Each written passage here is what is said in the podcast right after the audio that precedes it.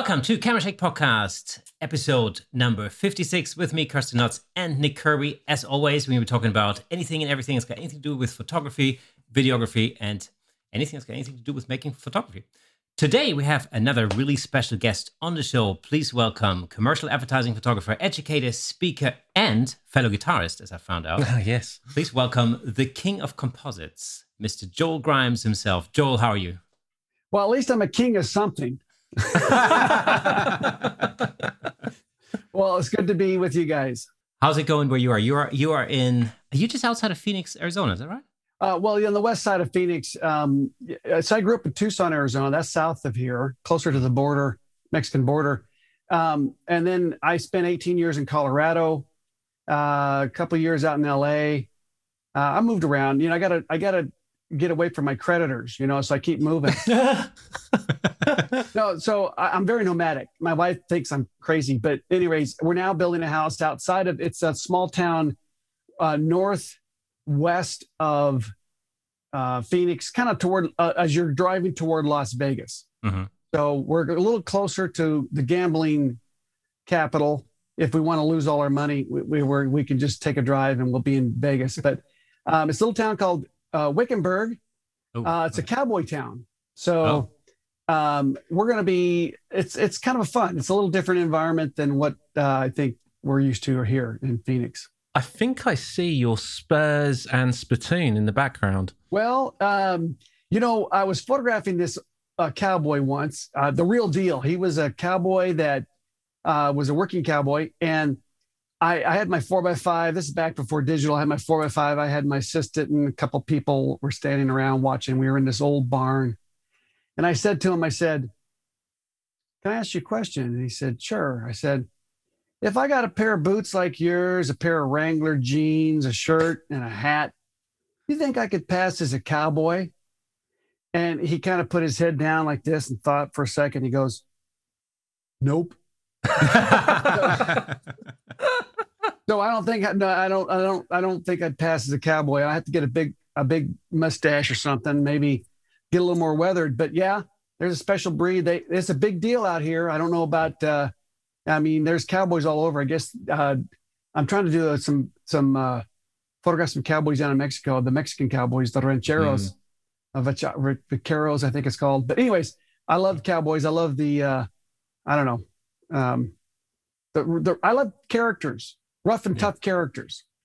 That really runs yeah. through your portrait work as well, because that's that's the thing that's mm. uh, fascinated me um, that's always fascinated me about your, especially your portraiture, is you know the the characters that you that you photograph. Yeah, I'm drawn to that. Uh, I, I didn't really start doing beauty beauty portraits, beauty fashion until I was 50 years old. Mm. Um, that was like 30 years ago. But um, but no, I started late with the beauty. Beauty is very difficult. Uh, you got to get that lighting just absolutely perfect, spot on. You can't. Uh, cowboys, you can probably be, get away with a little bit less, but still, it's all about the lighting, dramatic, uh, building the building an image that uh, viewers want to look at, stop, and take a look at. And um, so, um, when you say I'm the king of composites, that's kind of funny because I haven't really done that many composites in the last couple years. I, I, uh, but I did, I did do a lot of them. I kind of put me on the map, um, and and now I do a lot of. I call well, they're they're they're kind of in camera composites. It's um, mm-hmm. strobing multiple shots and then hmm. the camera's locked down. So then later I put it all together into one. Yeah. We did something very yeah. similar because we uh, over the well, so over the lockdown over here in the UK, we um we had to kind of come up with ways to keep our to keep ourselves entertained and creative. And so we had to move away from from shooting people in the photographic sense. Um, and so we decided it'd be fun to shoot cars. And so we we taught ourselves uh, how to light paint nice. cars. And it's a, it's a very similar kind of process in the sense that you strobe different areas of the car and then you know you composite it together. And that's been super fun, isn't it? Mm-hmm. Yeah, it's been incredible. It's just a different way of thinking, a different way of working. Yeah. It is. It's a mindset, and and when I tell people, I teach, you know, teach it. It's a it's a mindset of you kind of have to if have to uh, really pre-visualize what you want at the end. Then you mm. have to make all the steps. So if you miss one, it doesn't work. so mm-hmm. you have to really sort of like, okay, I mean, I'm a wing it kind of guy anyway, so I have to be a little more oh, I don't know, I guess disciplined in that you think, okay, I got to get a highlight over here. I'm going to shoot this. I'll strobe the background here. Do this, this, this, and then then later you got to put all the parts together. And if if you if you miss something, uh, or if you you bump the camera, I was doing a uh, the dramatic portrait master class, and I said, okay, I'm on film. You know, they're filming me, and I'm like, okay, whatever you do, don't bang the camera. And I had sandbagged it and you know everything. And then I'm like moving, you know, lights and stuff. And then I'm like, okay. And then what I do, I back right into the camera and I move it. So I could fi- I fixed it, but um, it's possible because you can auto align things. But um, it's it is kind of a little nerve wracking when you're when you're uh, you know building you know 15 shots into one. Mm.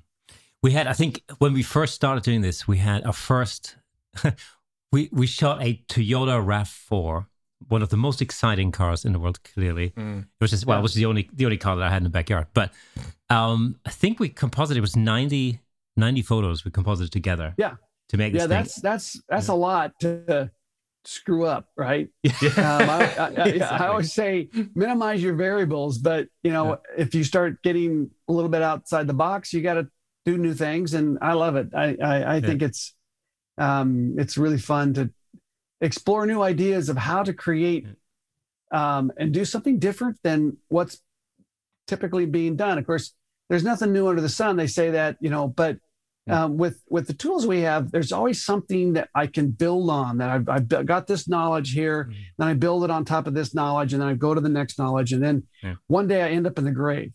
And you know, the, the thing the thing is that we were kind of forced to do this because of the pandemic. You know, because we right. couldn't carry on doing the things that we were ordinarily doing, which was you know shooting people. Um, and because initially back in March or April uh, in the UK, we went into a total national lockdown. So you know there was no human contact allowed and whatever. And so we figured, you know, we're gonna have to do something. Like we're gonna have to carry on making photography somehow.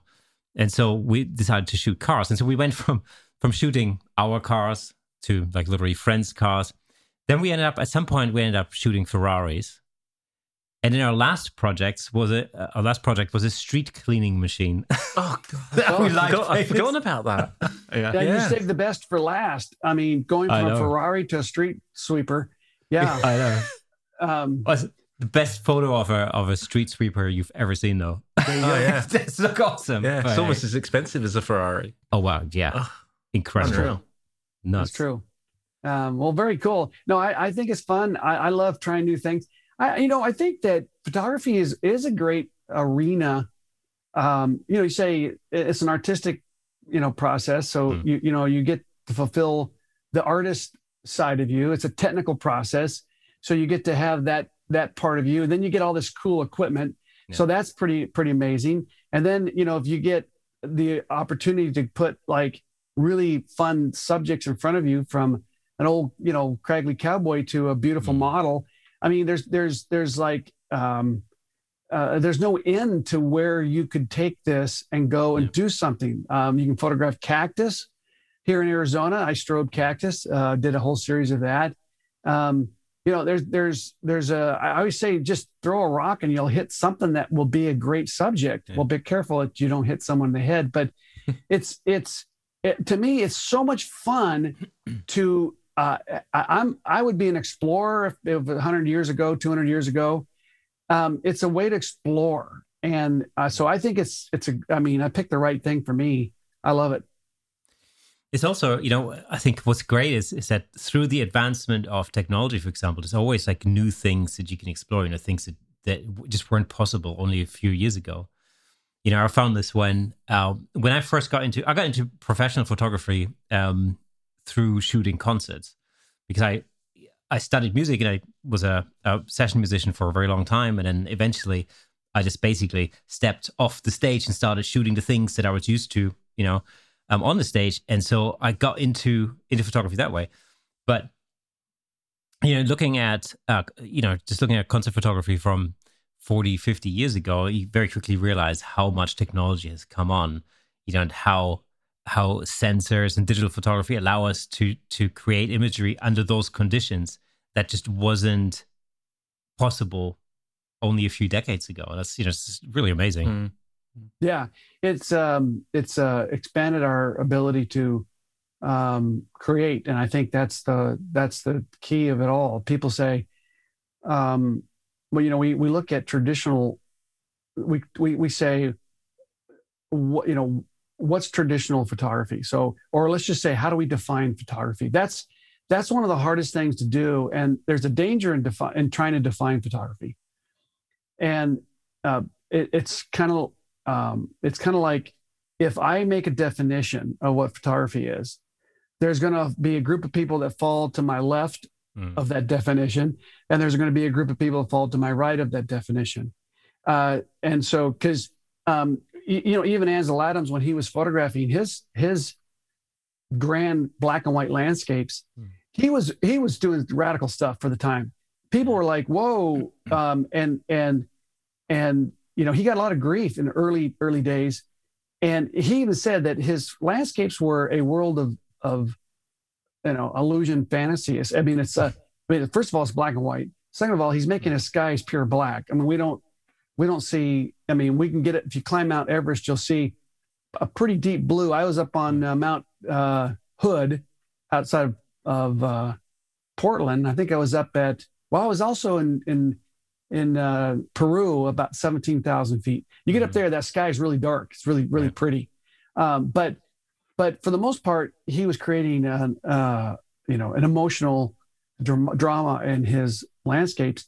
And he was criticized by that, by the traditional approach. Well, then his work became traditional approach. When I was studying photography, we all mm. wanted to be like Ansel Adams. And then, sure. and then you know, we go and move the the the, the goalpost or or the definition of photography. Now it's not film; it's digital, mm-hmm. or you can still shoot film if you want. But um, I, I got a lot of grief doing composites, and people say, "Well, that's not photography." And I said, "Well, why is it not photography?"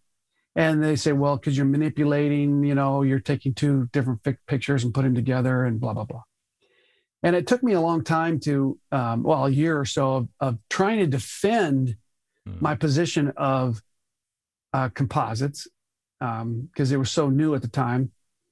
Um, and then I realized that really I was uh, I, had, I, had, a losing battle because uh, I had to get really get into it right with people on the internet or or in person. Even my best friends were like, "Joel, what are you doing? You're not a photographer anymore." And then I realized that um, I was a I was an artist with a camera. Hmm with a set think, of tools. Photoshop. I think if you get and, that many people disagreeing with you and upset with you about doing something that they haven't seen before, you're on the right track. Most likely. Well, that is it is true because it's the trendsetters that usually get the most attention. Yeah. And I always say, don't get don't uh, set a trend just to get attention. Set a trend to do fulfill your vision as an artist. Exactly. But yeah. in stepping out of the box a little bit, you do get um, and you do go down a path that maybe a lot of people uh, haven't done yet. And so um, I'm I'm always willing to take the heat, and my wife answers most of my social media stuff, and of course I get shredded uh, all the time. Just about every day, tell someone says I suck, and then you know there's a whole group that say you're amazing, right? But there's always someone that says you're you know you're off, you're you're you're terrible, whatever. Um, you know, keep your day job, kind of thing. But um, I, I'm willing to take the hit. I actually like I like it when I get um, well, I wouldn't say, you know, you know, if someone says I'm bald, that kind of hurts, you know, because I'm very self-conscious about that. Just, just kidding. But uh, they attack me personally. Um, but no, I like the idea of of ruffling, ruffling the feathers a little bit, and I'm willing to take the heat. So I'm willing to take the risk of of stepping out. And a lot of photographers are not. They're just so nervous about about getting criticized. Mm. And I think you have to have a a little bit of a thick skin, um, or I don't know if it's so much thick, thick skin. It's more of just understanding the real world and how it works. That if you try to please everyone, you'll please no one. So, mm-hmm. um, and if I if I if I try to please myself, that's number one. And I say that, and I'm a selfish person. I mean, we're all selfish to some degree, but I'm not mm-hmm. saying that, you know, I'm I'm it's all about me. It's it's what I'm saying is that as an artist, I have to get to my end result. Mm. And if I don't get to my end result, then what am I doing? I'm just copying other people or I'm spinning like a dog chasing its tail. So I have an end result I want to get to. Um, I'm willing to take that risk. I step out. maybe I fumble a little bit and people uh, you know, don't don't agree with what I'm doing. But eventually, I always say that if you take anything and you refine it enough, hmm. you will get good at it, and you'll get a following, and you'll make a mark. Yeah, you just have to believe in in what you're doing. What you do, right? Yeah, you know, and um, and just carry on with it, mm-hmm. regardless. Really, the same thing happens with music. Look, go to uh, all those shows like American Idol and the X Factor, whatever those all those shows, and you know, someone gets up there and they have a great voice and they have everything, but they don't have any they don't have a hook to hang their hat on they're just copying somebody else's so you know what do they say be original be yourself yeah, yeah. You know my favorite type of um, criticism on usually on places like youtube and you know well any of the social really but on youtube i see it a lot is those that are having a go about what someone's doing but smokescreen it in all this technical jargon and all these random techie words that they think that whatever they can cram in there to cover up the fact that actually they don't have a point whatsoever. They're my favorites. They're my yeah. faves. Yeah, well, it, because as as an instructor, and you and if you've taught anything, you know this to be true. Um, uh, even as your development as a photographer, it's a lot easier to learn technical stuff than to be a creative person. Mm. The the technical yeah. comes a lot easier, right? You can use terms and you know f-stop, shutter speeds, and all that. When it comes to the creative process, it's a lot harder to find that. And so, as an instructor, um, I, I, could get away really easily with building a thick note, uh, you know, a handout and saying to everyone, "Here's all the technical information you need to know," and then walk away, right? And just say, you know, learn this.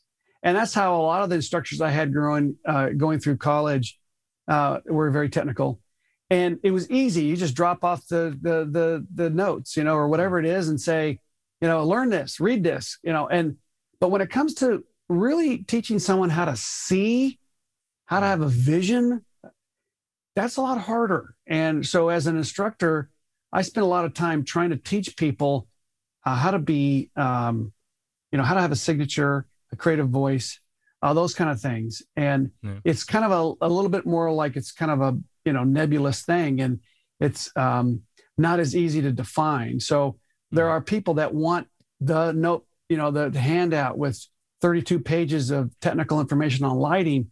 I can teach you how to light um, very quickly from an intuition perspective. Mm. It'll take me weeks, months to teach you how to do it technically. Mm but I can teach it really quick. So I, when I go and do my lighting, people are just they're dumbfounded. They can't believe how simple it is because they've yeah. been t- taught the technical side of things, fractions, uh, ratios, you know, all these things. Mm-hmm. And um, I, I for years I haven't, I haven't touched a flash meter, and uh, there are photographers. One is Frank Doorhof. He, we we have this little thing going on. Me and Frank. He's a he's a hoot and you know he he's really into his flash meter i I'm like i lost mine broke 35 40 years ago and i haven't replaced it yeah and so we get into a little bit of a a little bit of a battle on that but i mean it, to each his own i mean he you know he's got as a way to approach things but and that's fine but i i'm much more of an intuition you know how does it look does it yeah. feel right is it working well i don't care what the exposure is if it doesn't work yeah. if it's a correct. I always say, what is a correct exposure? Does anybody know? Yeah. Well, I can take a gray card, stick it in my scene and photograph it, and I have to make that exactly 50% gray. I can do that, but does that make an exciting picture? No. So it's, so, very, it's very similar to music. Um, the way I always kind of compare it to music is uh, when you try and teach somebody how to improvise.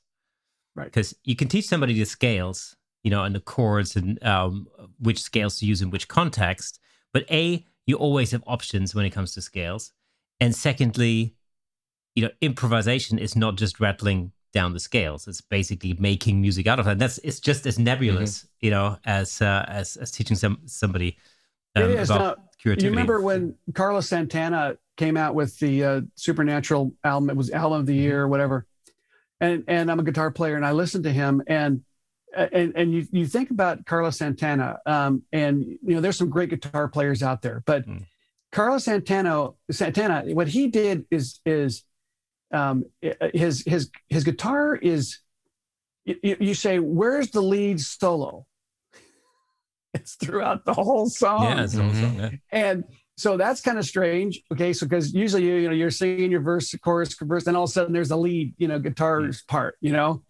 But he and, and then the other thing that he does, and a lot of a lot of guitarists do, is you know you you you got your timing right. So you're you're you're you're supposed to be on track with your timing, but a, a good musician will between you know uh, they'll slow it down and then speed up and catch up to the timing right it's like this arc you know this or whatever this slow and then come back and Yeah. then you end right on on timing Yeah. and that's that's a good musician jazz musicians do that too it's where you're you're you're mixing it up emotionally to where the the the the listener is sucked in right Mm. And in some ways you, you think a, a good musician is there but you don't really know they're there right Mhm. they're filling in something that that's perfect but it's not overpowering and the same thing with photography is that you're doing something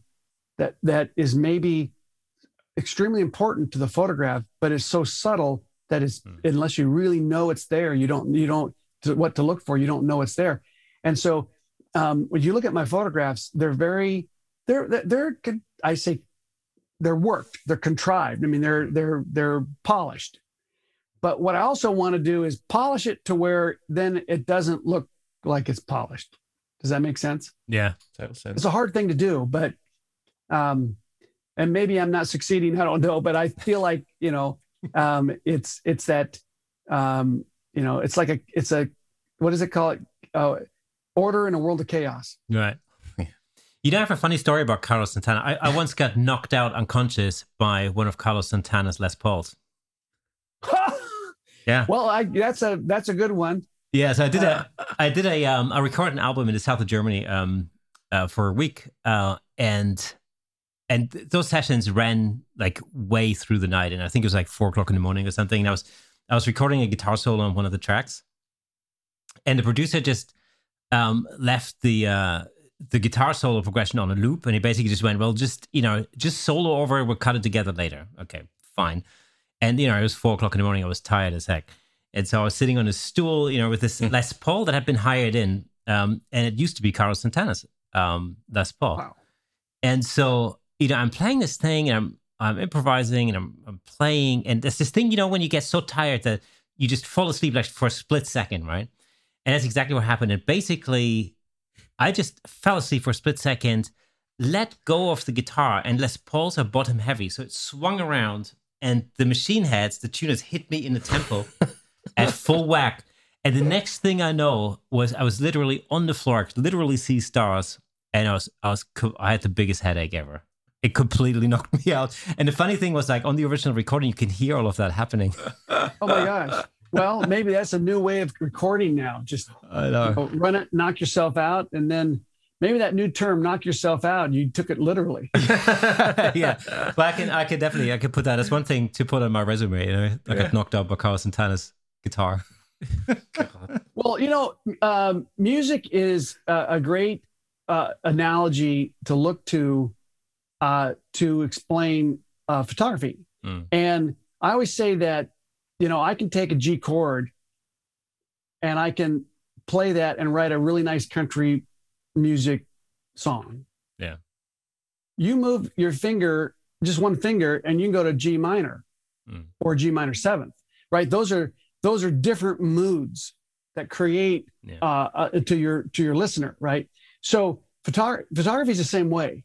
Is I can take a light and move it six inches, and I can change the mood that dra- that drastically, and Mhm. to to to to make a more pleasing photograph. So it is, um, and, and and there may be other analogies out there that you can use. Um, I can take if you're an accountant, I can take and add one zero extra and become a lot more wealthy.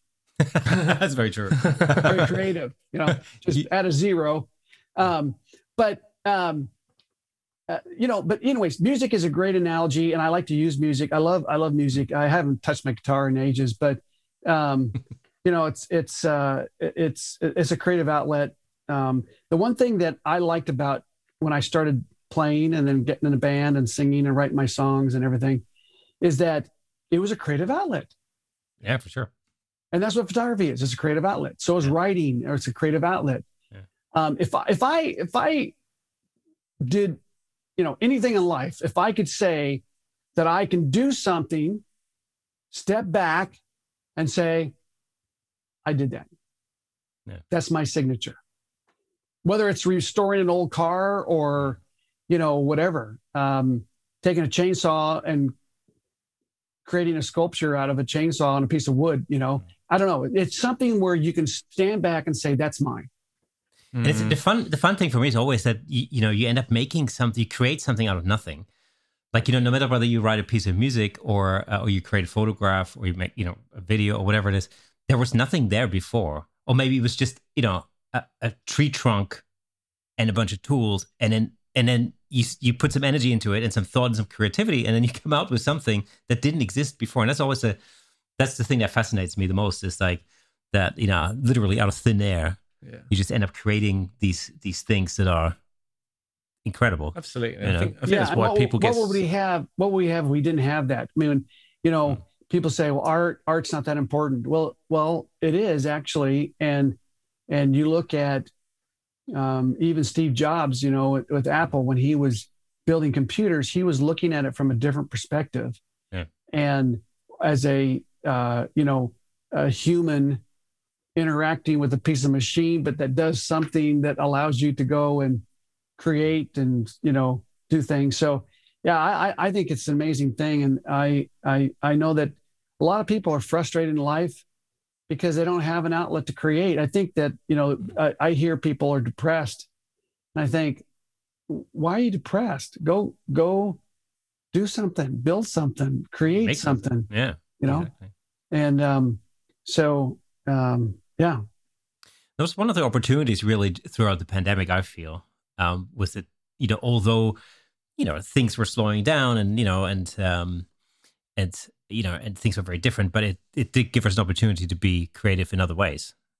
You know, that was definitely the case. Yeah, yeah, absolutely. And I think um that this is why people are so um find criticism so difficult to take in the world of photography that they have created that that piece of art that's something from from nothing if you like um but if you take musicians they're just as sensitive about what Sure. they write and they Well, find it very difficult to put it out there that's what i find i find I always found you know learn when I was learning how to be a musician, learning to play guitar and whatnot, Mm. that the hardest part was putting my stuff there and say, "Hey, this is what I produced. I've Mm. done this." But once you've done that a few times, you start not caring yeah, really about what people think because you care it. more about what you think about what you've produced.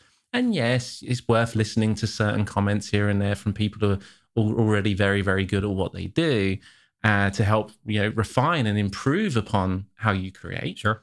But otherwise, gives a insert four letter word But here. it- what other people think. Just Yeah, you- create what you're going to create. You know the thing. The thing is, I always think like if I give it one hundred percent, and I, I really make sure that, as far as I can see it, you know, I've given it my best, then I have nothing to feel guilty about in, in a way. Yeah. You know, if somebody else comes along and says like, you know what, if you used a different focal length for this, or, or changed this, or changed that, or did this different, maybe you could have had a, a better result, or you could have improved on this and that, the other.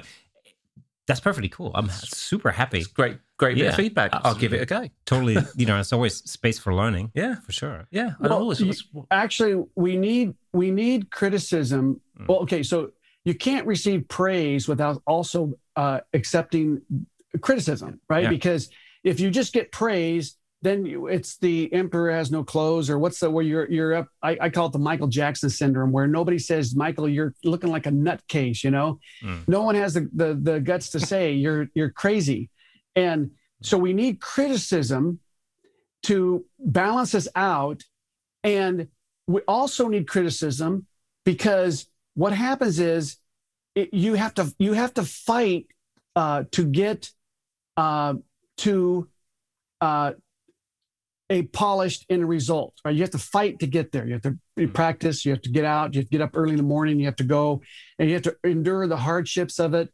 And then when when you um, uh, receive criticism, uh, if you if you if you're not solid, if you're not on a solid foundation, you get knocked off really quick, mm-hmm. right? So so we need to learn how to accept well get up in the morning right endure the hardships to get the you know load my gear carry all that stuff you know uh, all the things we have to do. And that challenge has to come to give us a really good end result. So if you avoid criticism then you never get the polished end result because mm. we need that um, i always say that until like when I, I, I teach a lot on marketing um, I've, I've built a whole career on uh, as an advertising photographer. I was told I could never do it. My professors, my dad, everyone said you'll never make a living with your camera. And I had to learn how to exert myself in the marketplace. It's brutal, brutal because you're going to get rejected. Someone's going to say, "No, I'm not interested in you," and um, so you got to pick it up, keep doing it, keep it up. And so um, I, tell about that the first official portfolio showing I ever had. I was right out of college. I was with a buddy in Denver, Colorado I built my portfolio. I went, got a, a my uh, a showing with this art director, creative director, and he looked at four of my boards and he basically told me to get out of photography.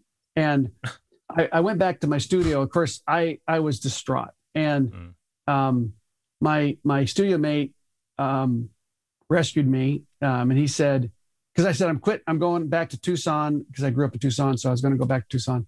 My dad was a fireman. He said, Joel, become a fireman. You don't an artist, you'll never make a, make anything with an artist. That's a pipe dream. And um, all that came back to me is that my dad was correct. Um, I can't make a living as a photographer. It's too difficult, all those things. And my friend said to me, You're going to let one person steal your dream? And I said, Yes. Mm. I, I was so to the end of myself. Um, and he kept saying, "You let one person steal your dream," and and I and I, and he, and he and he talked me into to not leaving Denver, but sticking it out. And something happened at that moment that is is uh, absolutely priceless, and and you can't. There's no college. I don't care how rich your parents are. Hmm. Nobody can pay or uh, do this, and that is, I had to make a decision. Was I willing to be rejected? And chase my dream. Mm. Once I said yes, the road was wide open from there. Yeah. Once I said, okay, I'll go to that art director or that creative director or that client, get the door slammed in my face, and I'll just keep going because it doesn't matter. I, it's going to happen. I know it's going to happen. I'm going to accept it. I'm just going to keep going. Once that happened to me, mm. I always say, if you can't, if you haven't been brought to tears from a rejection, you have not hit the real world and you yeah. will never end up at the top. Who said that? Uh, who, who said, um, get me 99 no's for every yes? Do you know who said oh, that? Oh, I'm not sure. Yeah. Great. That was me. Great. I, I always say 99, you can get 99 praises, but one, re- one, one rejection when you go to bed at night. What do you remember? You remember the one rejection, yeah, the yeah. one critique, and you get distraught over one person who hates you, and 99 people can love you, and you still can't get over that one person. Yeah. Mm. That's human nature.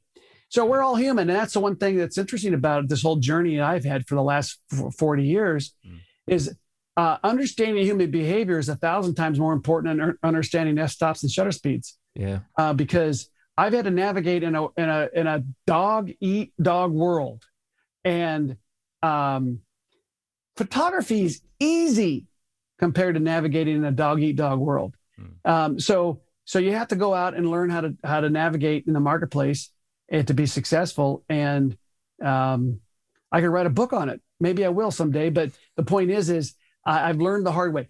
It didn't come easy for me. It hmm. didn't come easy. No, nobody handed me. I mean, I got some uh, bumps here and there. You know, uh, uh, some you know, like my my friend rescuing me when I was wanting to quit. But I'm saying mm. I had to go through that journey on my own. I couldn't, you know, I couldn't pay someone to get me past the hump. Mm. I had I had to get past the hump. So people say, why don't you get a rep? So you never have to make a cold call, never never have to never have to knock on a art director's door. I say, mm. well, how are you going to get a rep? Who's going to rep you? Mm. You got to still got to make a phone call. Yeah. get a rep. Cracking you know, advice. You, are going to get rejected by reps. I mean, You know, you think just going up to a rep, a really good rep, they're going to say, "Hey, I'm a photographer. I want you to rep me." They're going to go, "Let me see your work." Terrible. Yeah. Next. It's know? such good advice. You know, Yeah. you, you say now, you know, that, that moment where you could have jacked it all in and go, you know what, I'm out, I'm done.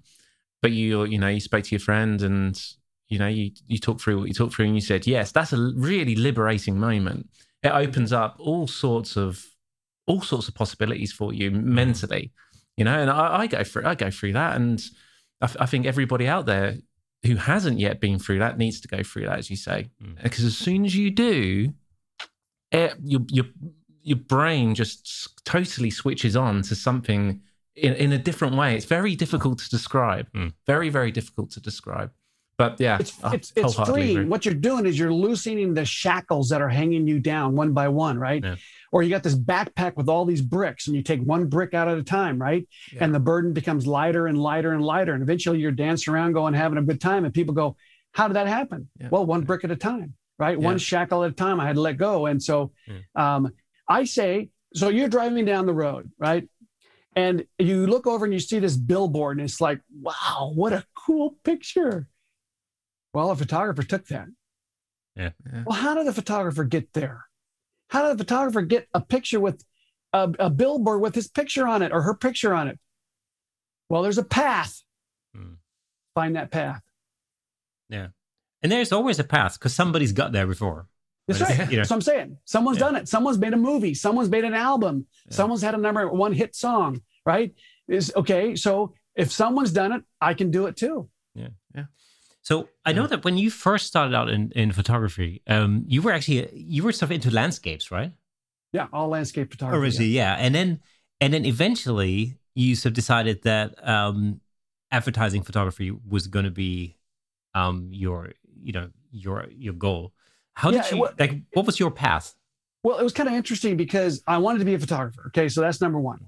I, I didn't know landscape. I mean, I mean, I, I wasn't really a people person back in college. I mean, I guess I say a people person. I was pretty shy. So the idea of going up to a subject and saying, "Hey, excuse me, I'm a photographer. I'd like to take your portrait," that would have been the furthest thing I could have done. Right. So, and I remember people that I'd watch do that. I'm like, wow, now that's pretty brave to do that.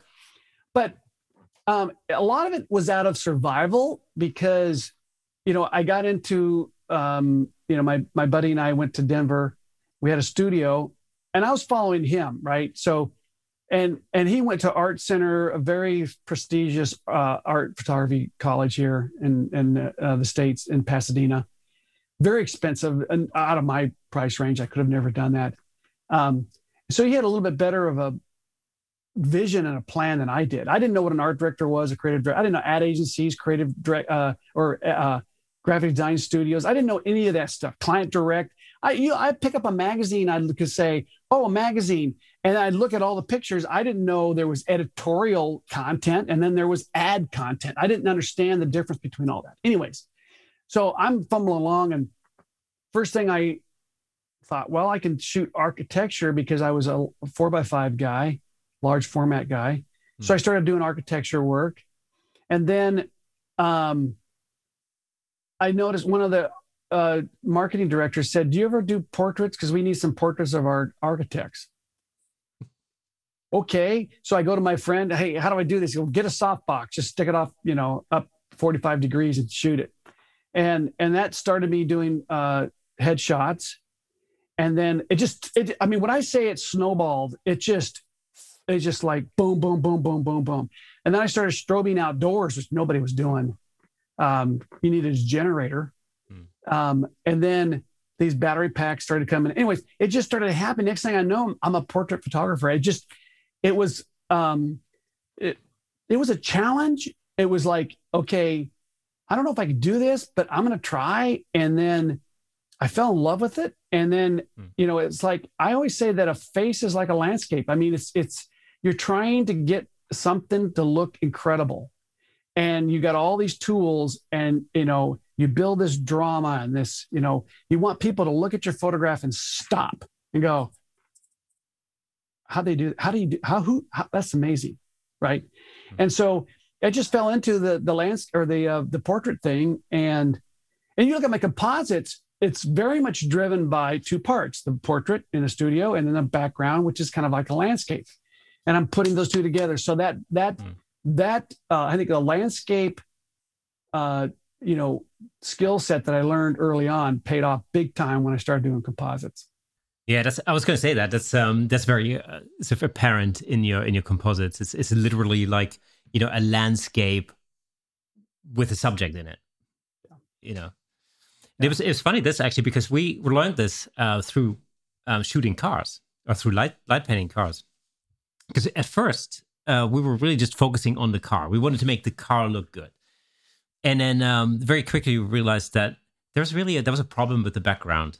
It never looked good. The car itself looked great, but the background always looked, you know, kind of crappy. And then eventually we spoke to um, an automotive photographer, and he just said, uh, "You just imagine it to be a landscape photograph with a car in it." There you go. And as soon as that, as soon as we heard that, that just it, the penny just dropped, you know, and it was like a, a no-brainer. It's like, how could we have missed that? You know, it's so obvious when when you when you really think about it.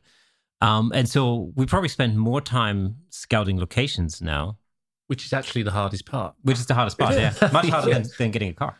oh, by far, by far. Yeah. Um, I can photograph a subject. I can get that subject easily, but they'll put them in the right spot. So I say, get it, get the subject in the right spot at the right time in the right location is a challenge, right? Mm. Um, if you're doing it on set, right? If you're yeah. doing two parts, that that that speeds it up, and that's why composites put me on the map because I was cranking them out like crazy because I just had the formula down, and uh, doing dramatic lighting with the with the you know a kind of a grungy background kind of thing. But um, so you, you know, uh, going back to music for a second, I'll I'll, I'll I, I think this is the way I think, and you guys will probably agree to this: is that you know if if I take your playlist of your best songs that you have on your iPhone or whatever it is that you know your playlist, and and that's not going to match up to my playlist, right? We're going to have a different playlist. Everyone has a different playlist. And there are some artists that you have, like I love Ray LaMontagne, now the raspy voice singer songwriter, yeah. and I, I love singer songwriters. I love someone that that just because if someone takes another person's song and sings it, makes it great, doesn't I don't. It, it's not it's not a bad thing, but I really love a singer songwriter because they they're doing two things uh, really well. And um, I love a singer songwriter that can do it with a guitar solo. Right, a band is great. I love it. I love the band, but and most artists you you hear them solo, you're like, ooh, that's not very good. Then you hear an artist that does it solo, and you're like, yeah. oh my goodness, they sound as good or better even solo, right? Mm-hmm. Uh, and, and you see that. But anyways, when you have a, a song or a songwriter that you love, when you go and you, let's say, driving on a road trip or you are sitting creating, retouching, and you put on the music, it soothes you, right? It it's like, oh man, that just sounds so good, and you're like it. But then if you put on a a, a, a singer songwriter or a, a band or whatever, it's not the band that you like. Maybe it's your friends brought his playlist and you're like, oh man, that's just not, it's not really moving me, you know, it's like, um, and so that's because we have likes and dislikes and we have built up a, a, a, something that we emotionally are drawn to. Maybe it brings back a memory. Um, mm-hmm. You know, like I love the 70s music still. You know, I put it on and it's like back when I was, you know, in high school and, you know, I got my license and I'm driving for the first time. Those kind of memories are brought back up, right? So, so music does that. It's a, an incredible, powerful, uh, you know, uh, emotional uh, uh, that we have to stir us. Well, a photograph has the same power, right? Or maybe not as much. I don't know, but it's it's got a power to move people, to to win people over, to suck them in, to say, ooh, I'm going to pay, you know, a lot of money to buy that photograph and hang it in my living room, right? And I want to walk past it every day and go, wow, that's a Richard Avedon, you know, print or whatever it is. And and so when I create an image, I am I'm working very hard, just as I would be as a musician, to create an image that's going to stir someone's emotion. It can't stir everyone's emotion, but I can stir someone's emotion to go, I want that. So I, I give the analogy now. Ray LaMontagne's been around a while now, but back when early days, uh, I say early, but let's say eight years ago, I'd be on stage and I would say, How many people in here know Ray LaMontagne? And people go, like out of a hundred, maybe three or four people raise their hand. And I'd say, How many people know Britney Spears? Everybody raises their hand. and I go, How many Britney Spears songs do you think I have in my playlist? Zero. How many Ray LaMontagnes? I got every album he owns, right? Mm. But nobody knows him, right? So Ray LaMontagne doesn't have the same audience and reach that Britney Spears has, but he's got an audience and a very loyal audience. Mm. And and so and he makes a pretty decent living with a small segment of the population. So here's a real insight to being very successful, at least financially and as an artist, is that you don't have to win over the whole world. You only have to win, win over a small segment of people and you make a very good living. And so um, I think when I started out, as most of us do, we want to create pictures that everybody likes. Everyone's going, oh my God, that's incredible. It's not going to happen.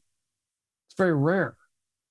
So you have to go and win over a small segment. And so I always say, do what you do, do it really well, win over a small segment, and then of course find a way to, of course, make a living with that with that segment. And so when I when I was doing my real edgy edgy composite black or um, composites portraits, um, when I first started doing them, a lot of my colleagues and friends said, "Joel, you're going to lose your clients, man. This stuff's too too edgy. It's not going to happen." I was doing pharmaceutical ad campaigns and whatever Pfizer and all these, you know, and then testimonials for for for a company shooting real people, but you know, and so I was I was I was had my groove right, but then I started doing these edgy composites, and people go, "No one's gonna no one's gonna hire you for that." And I and I said to a good friend of mine, I said, all I need is a couple art directors a year to fall in love with my work. That's it. And I did. And I started making more money than I'd ever made in my life. Mm. And so again, my mindset was to win over a small segment and do it really well. And the other thing that's interesting about the marketplace is if you if you take let's say a group of photographers and you take and say you have like in denver there was hewlett packard there was there was companies that were located around denver big companies. And if you said i want to make a living with my camera okay you would go in your mind you would think i'm going to go and find out what hewlett packard does with their photo- I mean photography needs. What's what does Hewlett Packard want? And that makes sense, right? So you go to the past images of Hewlett Packard or whatever company you're you're looking for, and you go, okay, oh, they like this style. So you go out and create a body of work based on that style. Well, every other photographer, commercial photographer in town's doing the exact same thing. Mm. So all of a sudden you send your work over and the, and the art director goes, oh, Okay, next. And it's it's nothing new under the sun, right? So what I did after about I would say 15 years, 10, 15 years of shooting, I flipped it to where I said, I'm going to only create images I want. And I'm going to put them in the marketplace. Joel Grimes, the signature brand mm-hmm. Joel Grimes. And then I'll wait for the phone to ring. Well, I had I still knocked on doors, but I'm saying I wait for that art director to go boring, boring, boring, boring. Oh, Joel Grimes, look at this stuff. Oh my gosh, how can we use this guy? This is something fresh, new, different. Okay, call this guy up. Now, here's what was a, the miracle. I went from making the same type of day rate as every other photographer in town to probably quadrupling my day rate overnight by doing my own thing. Yeah. Wow. Because now I was the only photographer in town doing that look. So the art director says, We want this. You go, it's going to cost you. I had room to, increase my day rate because I wasn't competing against 30 other photographers in town or 100 mm. or whatever. So well, it's a weird thing. The marketplace is a weird thing. It's almost like everything that you think the marketplace is, flip it upside down. That's how it works. Mm.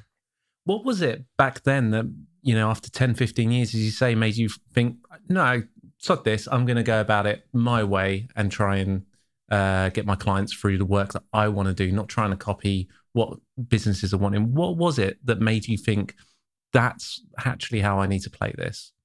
Because I'm an artist to the very core and I want to do my thing. At some point, I want to do pictures that, you know, you do a, a, cover for a magazine and then it's in the trash can. You do a, an annual report, you spend six weeks in South America and it's like incredible, but then it goes in the trash can.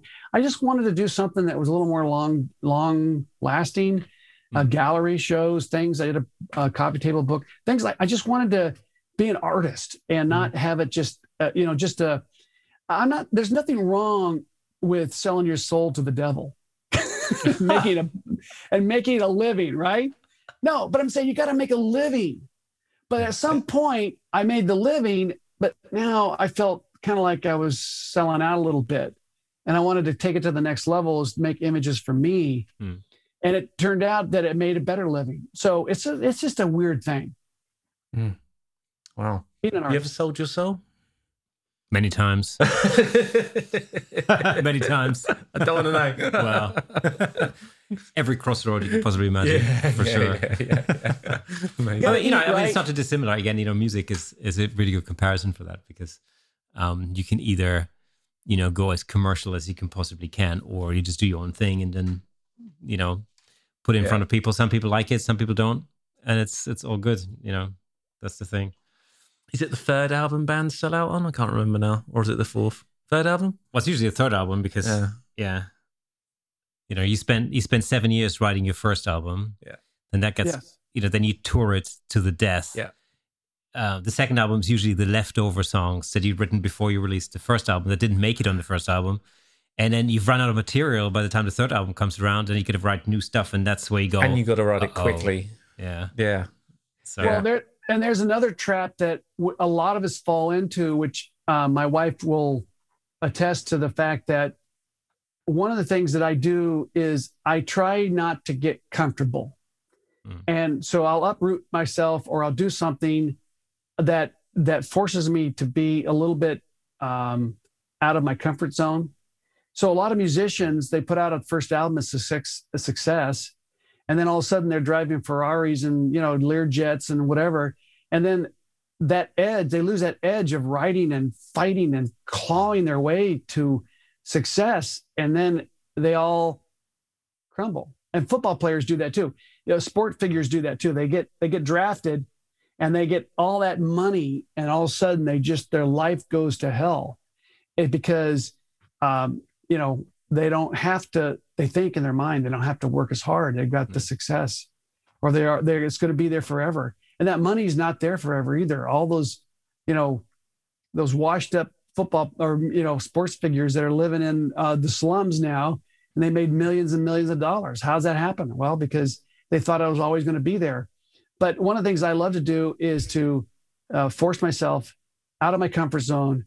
And I, I had this saying to my wife, and she doesn't like this saying very well, but I work a lot better when I'm broke. Mm. Yeah. I mean, yeah. I'm much more uh, innovative, hustling when I'm broke because I have no choice. Yeah. You, you know, I um I, I worked in I worked in corporate for for Amazon for like 15 years, and always had a side is, business, is right? is this the first time you've actually re- revealed who you've been working for? No, on this no, show? no, no, no, no, no, no, no, no, no, no, right at the beginning. Yeah, dun, dun, yeah, dun. No, no, Amazon. May have to yeah. cut this bit out. Yeah, damn Amazon. Yeah, and um, for the last few years, I tried to make you know have a side business and to try and build and try and work and tr- frankly play it safe, you know. Sure. But it didn't work it didn't work no matter how hard I tried because I was working full time and I had a steady, good income coming in.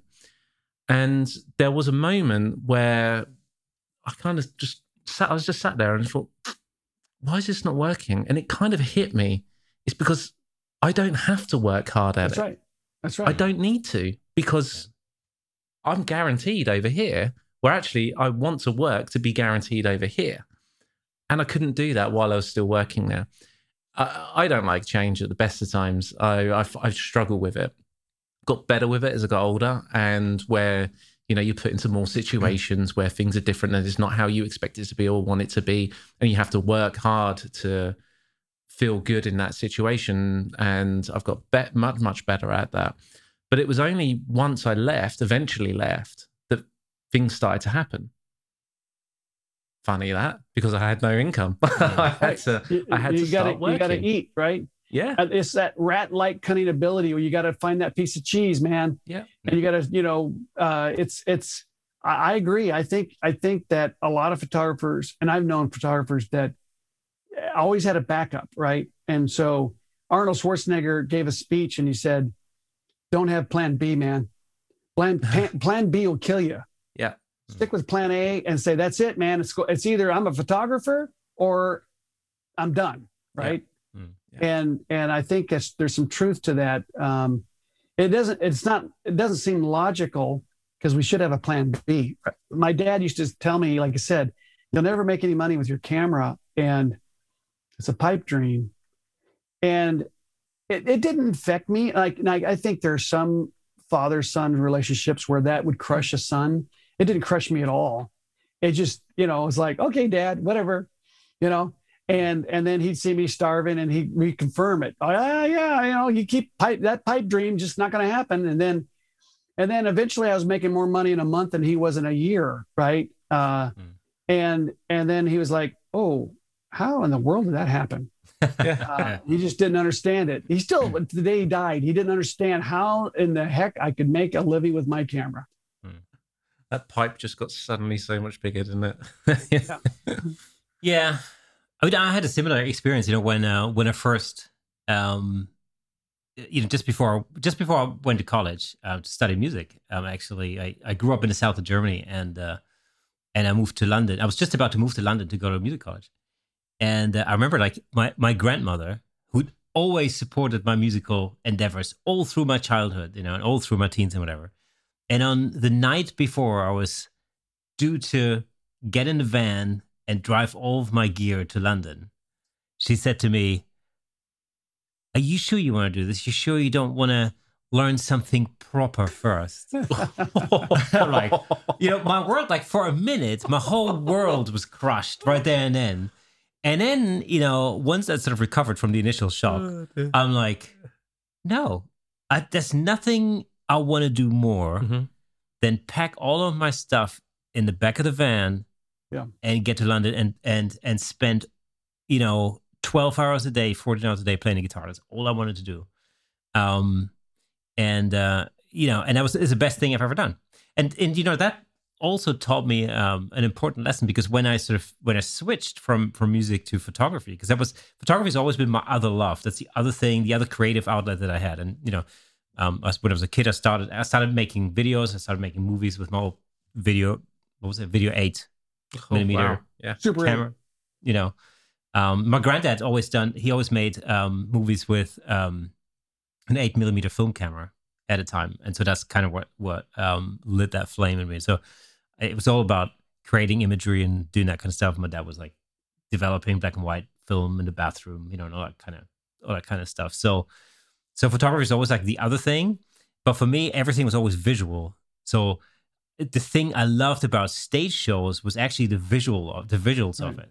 Right. You know, I was always like really attracted to the lighting and you know how things were lit on stage and uh, and how it was all put into into place. And so, you know, the thing that's that's attracted me to creative endeavors has always been the making of stuff. It's always been the process of making, and then once you know the song was written and recorded, or the photo was done, or the video was was made, um, I was already in my mind. I was already already on the next thing. You know, I was like, right, okay, what's the next project? You know, what's the next thing we're gonna do? And so, like for instance, you're playing in a like in a covers band or like a top 40 band or something like that that was never attractive to me because that just meant playing the same stuff all the time and i was i was always like thinking what is the next thing that i can make Yeah. um and and that really you know is at the at the base of my uh, creative endeavor like always and it pushes you forward. You know, because Mhm. you know you get good at one thing, and you kind of go, okay, what's the next thing around the corner? And then, and at one point, actually, this is like a little admission I have to make. At one point, I looked at your imagery and I, I saw some images, some portrait images. I kind of go, I went because I was I was thinking about uh, creating a um, like a self portrait for my website for the about page sort of thing. And I was kind of thinking like, oh, okay, how am I going to do it? Blah blah blah. And I was looking at your website, and I was there's a, a couple of portraits of some subjects sitting at a table, sort of thing. And I think that's a, that's cool. That's cool. I, I wonder if I can do something like that, and I can take it like a little bit further and whatever. And and so I did.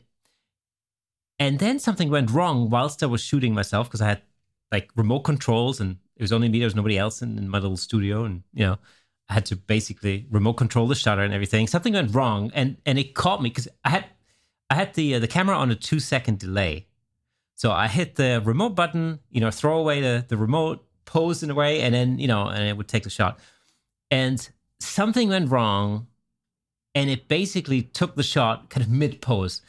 And the, the, the photo was hilarious. It was super funny. And I looked at that and I kind of thought, wow, this is this is really, really funny. I wonder if I can shoot other people like that. And I could turn it into a really funny photo series, you know? Yeah.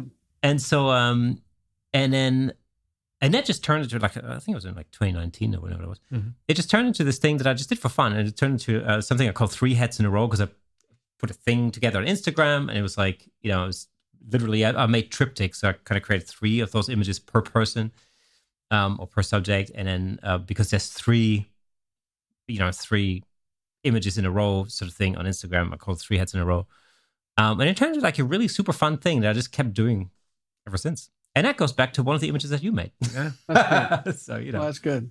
so I didn't rip you off. I kind of changed it a little bit, but yeah. yeah well what what i think is interesting is you know for people listening is that if they can maybe grasp the this idea that number one they're not alone in this Mm, you know mm. the journey that they're on is this very similar journey that you and we've all been on you know fighting our way through all these little insecurities and you know rejection and how to you know uh, brand yourself in the marketplace all those things um, they're not alone. Yeah. And I think that a lot of people feel like they're alone that, you know, well, Joel Grimes can do this. Well, yeah, Joel Grimes had to learn how to do that. Yeah. Um, yeah. And and people say, you you just naturally, you know, what no, no, no, no, no, no. Yeah. I had to fight and claw my way to this. And um, you know, as a educator or a, I guess you'd say influencer, mentor, whatever in the industry, um, I love to, uh, uh, well, number one is I hate it when people elevate me above, you know, they, they want to elevate you like you're something amazing and just from birth, right? And I say, no, uh, you know, I, I am just like you. I'm just an average person that had to work really hard to get where I'm at. And I remember one time there was, uh, I was on a panel and they said, if there was a movie written about you, what would it be? What would the title or what would it, you know, be? And I'd say, my movie would be the guy who they said, there's no way this guy can make it. And then I ended up finding the way to make it. Hmm. That's, that's my life story.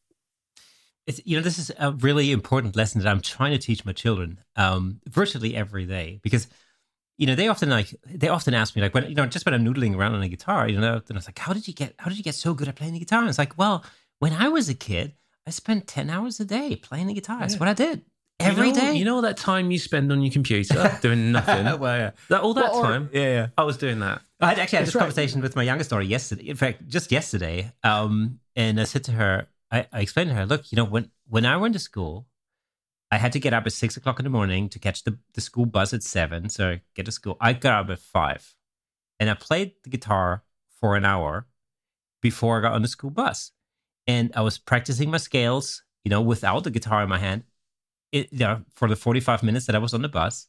And when I was at school, I thought about nothing but music, you know. And when I got home, the first thing I'd do, I'd get back on the guitar, and I spent most afternoons and most evenings in the basement practicing my guitar. And that's what I did every day, Yeah. you know, every day, day in, day out. I'd play in my bedroom, and my brother would be in the bedroom next door, and I'd, I was I, I play bass, and um, I'd, I'd play it acoustically, right? So Mm. there was no no sound, right? And Yeah. couldn't get amps with headphones in back then and all that. So I was, I was playing along, I was doing, you know, I was well into my metal back back then as well. Like, so some fast stuff going on, and he'd be banging on. Will you? Sh-? This is like one in the morning. Will you shut up? It's like, all right, all right. Yeah. And I'll just I'll just play a little bit quieter. I'll carry on for another hour. But Yeah. that's it. If Yeah. you love it, commit to Well, it. and, and and, you almost have to have a um, obsession Yeah. in a way. And and I told my son Ben, who is doing car shoots, he's doing now uh, CGI cars, but he was lighting cars and doing stuff for uh, in LA, and um, he would goof around and you know they'd be playing video games and stuff. And I and I one time I I challenged him. I said, you know, count out how many hours you play video games, put that into learning photography, and you'll be a rock star. Yeah. Because everyone else that that's your age is just sucked into the old, you know, video games uh, nonstop, you know, and um, if you just take that one, flip it on itself to where you're not spending time playing video games, you're going to be ahead of 99% of all kids out there today. Yeah. Yeah. Yeah, but no, They're you know, it goes it, it goes back to the whole like uh, learning how to improvise kind of thing. You know, it, it when when I used to teach a lot, you know, I used to have students come up to me all the time and go like, "Oh, you know, how come you're so good at, at improvising?" I'm like, well, because I spend a lot of time improvising. He said, well, I could never do that. I'm like, well, okay, so let's examine that for a minute. So, how much time do you spend playing the guitar? And let's say two hours a day. Okay, fine. Like, out of those two hours, how much time do you spend playing your favorite songs? Right. Pretty much an hour and 50 minutes or whatever. Okay, so how much time do you spend practicing improvisation? Well, none because I can't do it. Well, that's why you can't do it. it's Yeah. not rocket science, you know? Duh. yeah my my drawing teacher in in college when we first day we came in and she said i know some of you might be intimidated with you know drawing she goes drawing just takes practice Hmm. if you draw every day a couple hours a day you'll be really good eventually Yeah. it's just Yeah. your hand your eye everything can't work you're trying to draw and it's just not working but eventually all that comes remember you guys use the wacom tablet Yes, I do. Yeah. Yeah. So the first time you get a wacom tablet you're like Oh, it's a disaster. Well, it's like a, a Yeah. rocking ship. You know, you're trying to, you, you know, and after a couple days, you get pretty good. After three weeks, you know, you're like, oh, this is easy. After three months, you never even think about it. You just, Yeah. it's like second nature. And that's no different. I remember when I used to learn a chord on the guitar that was like, ah, and you're like, ah, you Yeah. get cramps and everything. You're like, there's no way you can do that chord, you know? Yeah. And then after, you know, a couple weeks of doing it, you're like, oh, boom, right to it. That's just just second nature. So yeah, it's the same thing with photography. Um, it's uh, uh, people ask me, do I get nervous when I photograph celebrities or you know, hundred million dollar athletes? And I go, no. They go, well, well, why not? I go, because I've done it so many times. Yeah. Yeah. It's Yeah. not it's not scary. It's not just because I have someone that's some you know famous in front of me doesn't doesn't intimidate me because I know what I'm doing. I know I can get to the end result. Mm. So yeah, practice. Yeah. Practice builds confidence. Exactly. Exactly, and that's that's precisely what it is, and that's Yeah. the way to think about it. Practice does make confidence. Re- repetition builds confidence, and also you know keeping keeping the practice up that's the other thing because because the one thing that happens you know um, once you get and again you know it's, it's another guitar analogy for for those people who thought this was a photography podcast we're, talk- we talk a lot about guitars today but whatever um but you know once you get to to is like Frank Doorhof here? well yes yeah him we should we should form a band Yeah. uh, Frank you and Adam Lerner roll guitarists that's yeah. that's That'd be good. Frank could be my bodyguard. good yeah You, you ever seen him kick? He's like this high kick that he does. oh really Oh wow. Yeah, it's pretty funny. right Martial arts. Yeah. cool But I have um, seen him play guitar though so yeah. Oh, that's great. Uh, well, I, I, well, it's kind of sad because I haven't played the guitar like I, I did. You know, Mm. um, when I was away from, uh, sort of be, transition between. Two, we lived in Tucson, and I moved to LA for Mm. two years. I went back and forth, and then my wife came out with our youngest son, and we we we finished up in Pasadena out there uh, for a couple of years, and then we went back to, to Arizona. But I had a little studio, and there's my guitar. And for the first time in many years, I started playing my guitar again because mm. I had downtime, or I say downtime, but nobody's around. When you got kids running around and you're like mm. trying to play your guitar, it's really difficult. But yeah. Um, yeah, yeah. I told my wife if she finds a new husband, um, I'm going to now pick up my mistress, which is my guitar. So. yeah, that's it. Is he? I mean, you know, there there are pros and cons to having kids. You know, um, there are loads of pros, yeah. also some cons. But one of the things that I found, um, for me, you know, when I, when I had my first child, it really made me focus on on uh, on getting to work. You know, that was the one thing there was no no dilly dallying anymore, as they say. Nope. You know, nope. Diapers. Like, you need all the things to feed a child too. You know, it's like all of a sudden the responsibility increases. Yeah. Yeah. yeah. And it's, you know, it's this thing. I mean, that's that's really got me into marketing. Actually, you know, I, I really realized that you know now I can't be sitting around waiting for for people to come to me. I need to actually, you know, put my stuff in front of people and make this, you know, make this work. So that was a that was a game changer for me, mm. for sure. Definitely. Yeah. Well, marketing, marketing, uh, the best photographers don't make the most money or they're the most successful. It's the ones that market. And I go through hours and hours and hours of training on marketing. And um, whenever I would do Photoshop World, um, we do like a lighting class and there'd be 900 seats and we'd have, you know, every seat filled. And then I do a marketing class and a half of the seat would be, uh, the seats would be empty. Yeah. And I always tell the I, you know, I, I always say to the, the 50% of the people that showed up, I say, well, you just now cut out half your competition because they're not going to know how to market. They don't think it's important, but you do. Yeah. And, and so marketing is important, but people don't think it is. And um, if I was to have 10 minutes with you, I wouldn't talk to you about how to set up lights.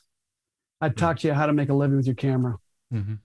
Yeah, that's that's definitely that's the hardest thing. I think again, you know, in, in any in any creative um, field, that's the hardest thing is actually making a living. Because you know, it's the when you're not when you are a creative and it's you need to do stuff that isn't part of creation. You find it very hard. I certainly find it really difficult to do because I'm not interested in it. I don't enjoy it. There's yeah. nothing about marketing or anything like that that I enjoy because I'm which is partly why I'm no good at it. yeah, well, you that's know? true. Actually, it's, yeah. it's, yeah, sim- it's simple sure. as that. Well, I just to me, I look at it like this: if you're a race car driver, you got to put air in your tires, you know, mm. and so you got to have oil in your engine, and so. If it, you say, I want to race, I want to race. Well, you got to have a car that goes right, yeah, and so I always say that marketing is the is the engine that gives you the ability to go and do what you want to do. If you don't have that that marketing, then you sit around waiting for the phone to ring and, and you're bored, you're, it broke. You don't have any money. Yeah, that's it. And so um, you got to learn to market. It's, it's, I, made it fun. And you know how I made it fun? Mm. Is um, I call it the power of eight, but it's, it's sprinkling magic dust on an art director to, to hire me. And um, it's basically the market, uh, the power of eight is getting my name in their brain at least eight times and and um, once they get my name in their brain, then when they have a crisis, they'll call me, and it happens. I built my whole career on it. Hmm. But so my the game was to get eight points of contact with that art director, a promo, hmm. phone call, or voicemail, promo, voicemail, promo, voicemail, whatever it was. A poster, I'd send a poster and drop it off at the front desk. Hmm. So it was the game of sprinkling that magic dust on them that they would go and call my call me when they had a crisis. And so and it worked like i said um and so once i made it a game yeah. And also you take the emotions out of it the emotions of are they going to hire me? You know are they going to they they think i'm good enough. Mm.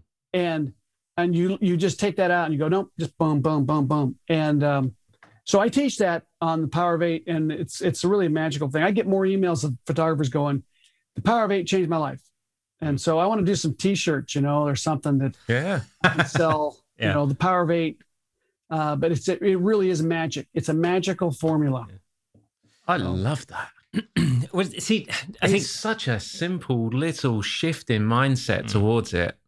Yeah. But my God, that's great. I love yeah. that. Well, the, I love that. I think the difference between you and me is is is that I love the marketing part. ah, yeah. I waffle on about that all the time. Um, it's just a fun thing because, uh, in many ways, I, I love it when a plan starts to come together. Right. You know, you see the results of your the, the fruit of your labor. Yeah. Yeah. And it's and uh, there's this there's a degree of like problem solving because some sometimes you know sometimes somebody throws an obstacle in your way and you're trying to get it you know maneuver around it and whatever.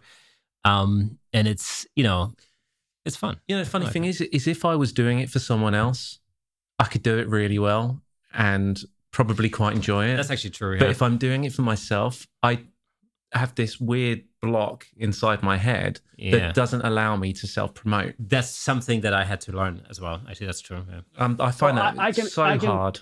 I can I can help you on that. Okay. Go, please. All right.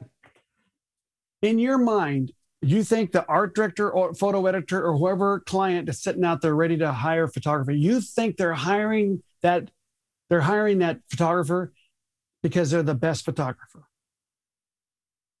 That's not true. Mm. Yeah.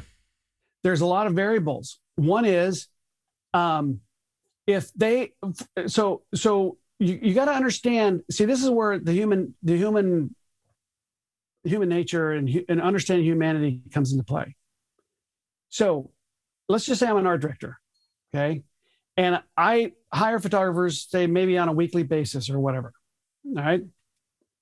You want to pitch me. So now you look at me as being the road to your kids eating buying uh, paying your uh, car uh, payments your house mortgage whatever. And you look to me as this it's this thing where you're down here and the guy that's person that's hiring me is up there. So i got to win that person over right?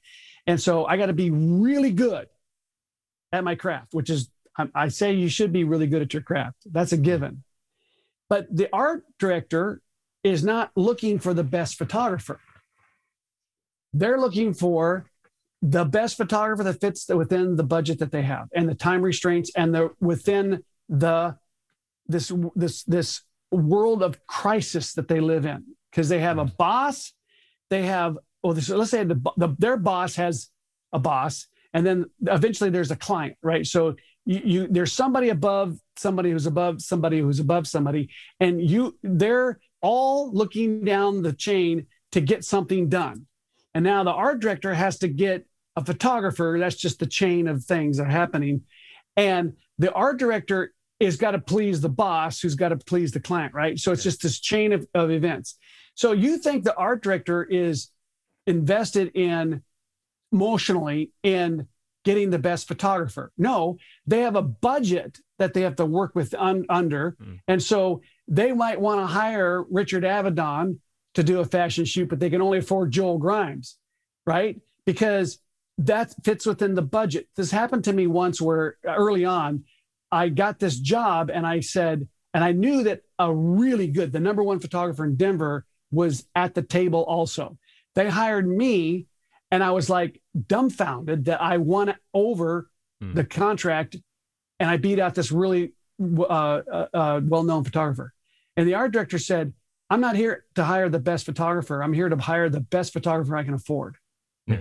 and it changed everything for me. Yeah, and so, true. the chain of events are you what you're doing is you're you're all you're doing is filling a slot a slot that meets the criteria that they're under they've got deadline they might want to hire billy bob jones who's better than you but he's booked. He can't he can't even be uh, available for three weeks but they need it next week. So that puts him out right? Or the, the, there's there's the price is too high with that one photographer. So that you give the bid they go oh well you're within our budget. So Yeah. take out this emotional uh, burden that you've put on the art director that they're looking for the best photographer. They're not. Yeah. This is so true, and I, you know, I learned this um, in the world of uh, corporate photography. So I um, that's pre-pandemic. I used, to, I used to do a lot of corporate photography, and of course, it's exactly the same thing. You know, you've got the boss says to middle management, "Dude, we need a photographer to do company headshots or whatever." You know, uh, it's one of the things that middle management guy has to do on that day. You know, the to-do list is like fix the photocopier, get more coffee, hire a photographer, do this, do that, the other. And you know, they just go through this, and all they do is just go a Google machine and type in, you know, headshot photographer near me or whatever. And there's five names that come up. They send out five emails. The person that gets back to them first and is within budget will get the job. 100% of the time, always. Okay, so here's an interesting thought. I have built a career also on that I am true to my word. Mm-hmm. I never make a promise I can't fulfill. Right. So I say, I'm going to get yep. this stuff to you next Tuesday. I don't hand it to them on Wednesday. Right. right. Yeah. It's Tuesday. Or if they say, can we get it Monday at the end of the day? I'll work on that. Absolutely. Let's do it. And I, I never make a promise I can't fulfill. I always am honest in all my, I say fair, fair and giving them a price that fits within me making a, a profit and they it fits their budget.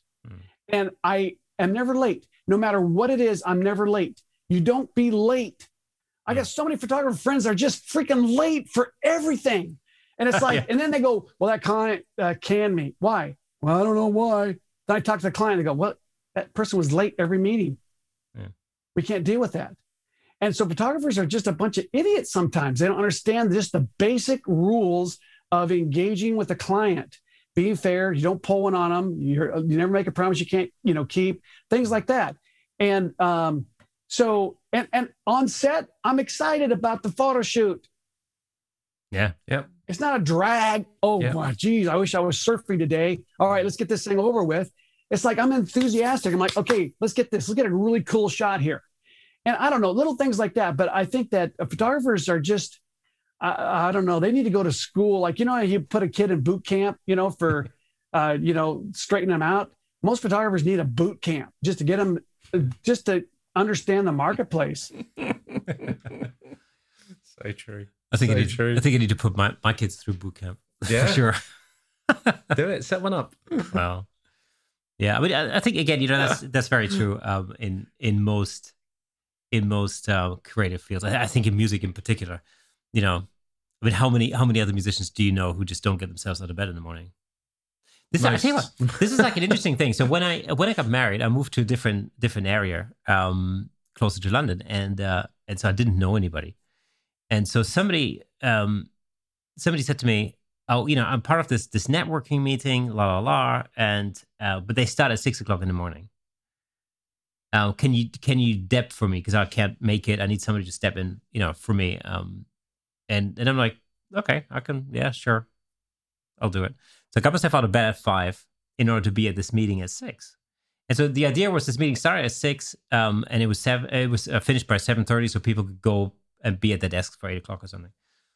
And I was I was sitting in this room and I was thinking, you know, at first I thought like, oh man, how like, why do people put put themselves through this like this early? But then when I was actually there and I was looking around the room and thinking, you know, it's interesting because the bar of entry is really high because these people that are in this in this room they got up in the morning put their big big boy pants on and they're sitting in this room ready to do business and they're there for one reason and that's to network business. And you kind of go that's already filtering out 98% of everybody else out there who are not prepared to to go to this mm-hmm. length, you know. And so uh, that was, that was a really interesting interesting lesson. Although I never joined this particular branch of of networking group. I was going to say, but, do you actually own a pair of big boy pants? Nah, I mean, it's, it's my wife that wears the pants in in our house. Mm. Clearly, obviously. No, no, but you take that. That's that's such a great insight because I teach that too, and I, my kids, I say that is that um, if you if you do uh, let's just say you do one hour of marketing a day. Let's just say you do one hour marketing a day. Mm. You have now outperformed about 95% of all other photographers trying to make a living with their camera. Yeah, exactly. Hmm. And so I say, well, that's a, that that jumps me ahead, uh, at a, a, a, catapults me ahead hmm. of most photographers, just like that. Yeah. And when I was in Denver, it was kind of an interesting thing too. Um, back when we had the lab, you know, we'd go to lab, processor film, and we'd hang out for two hours. And you'd always, you know, meet a, you know, run into a couple of photographers, maybe go have lunch or whatever, and you get to know them, right? Mm. And I got this reputation in Denver as being, they didn't come up to me and say, Joel, the world's greatest photographer. You know what they used to come up and go, Joel, the marketing guru, because I was stealing all their work. Yeah. They knew I was getting it because I was marketing. Mm. It wasn't because I was such an amazing photographer.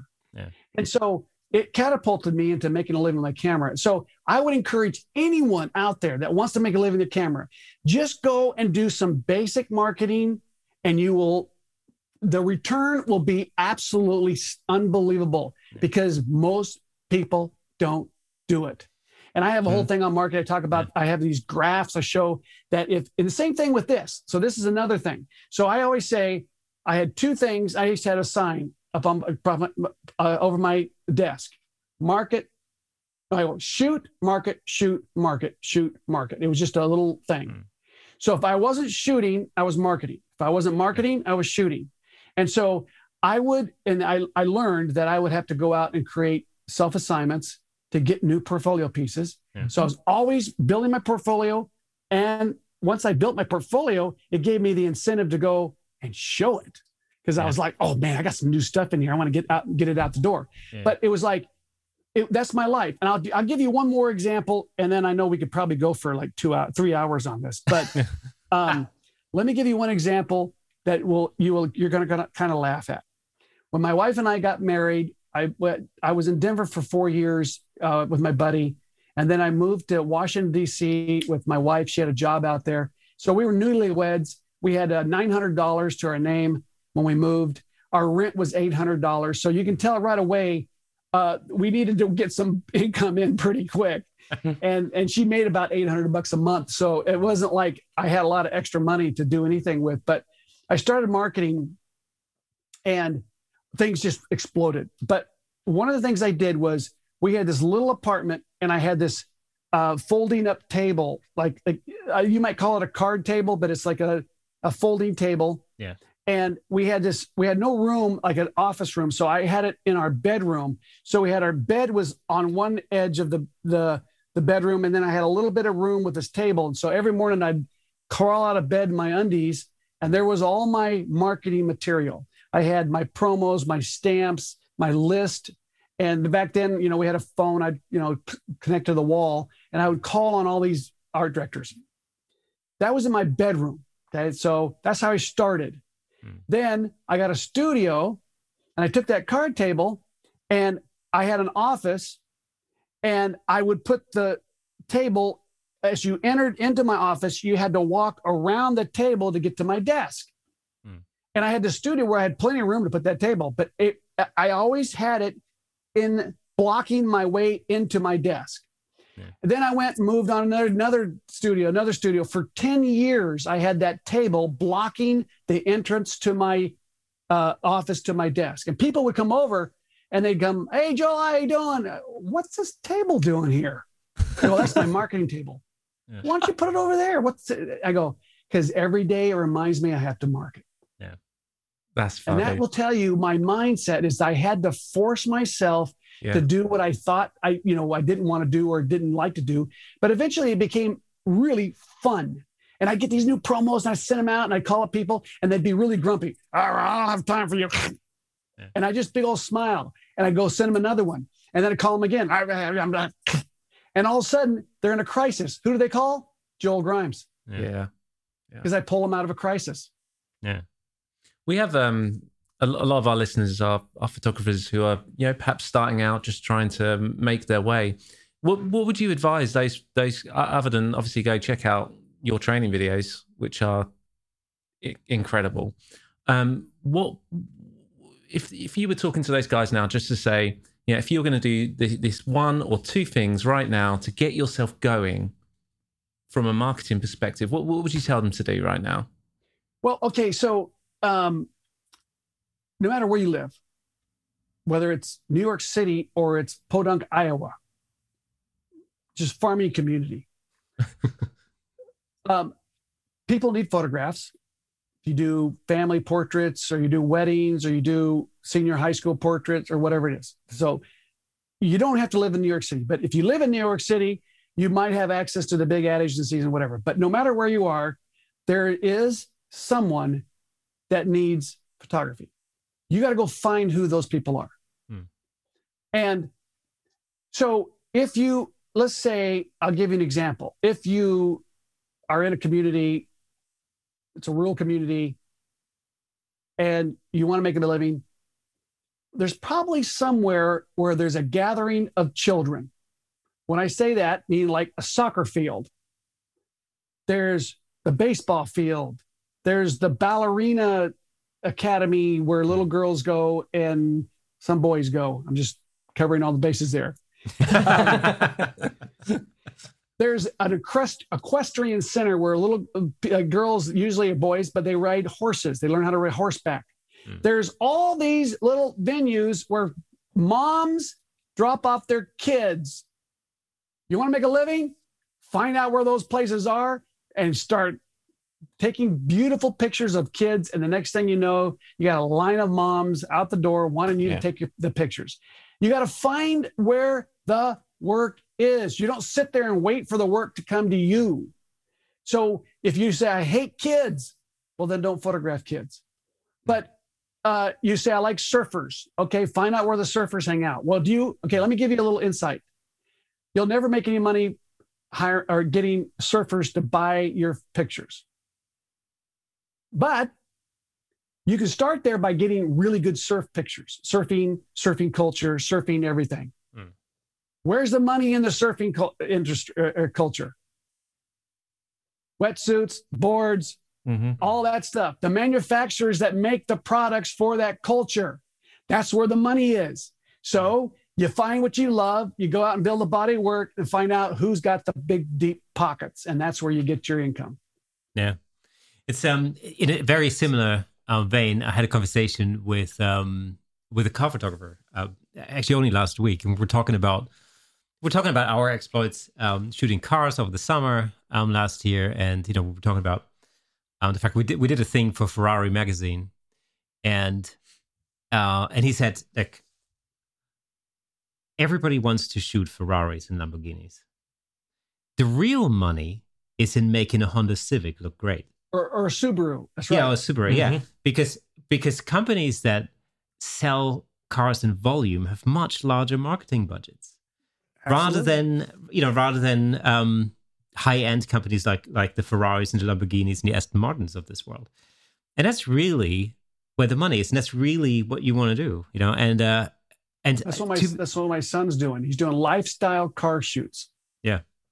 The car is a small portion of the shoot. Yes, it's exactly. there. It's a lifestyle. It's something's happening.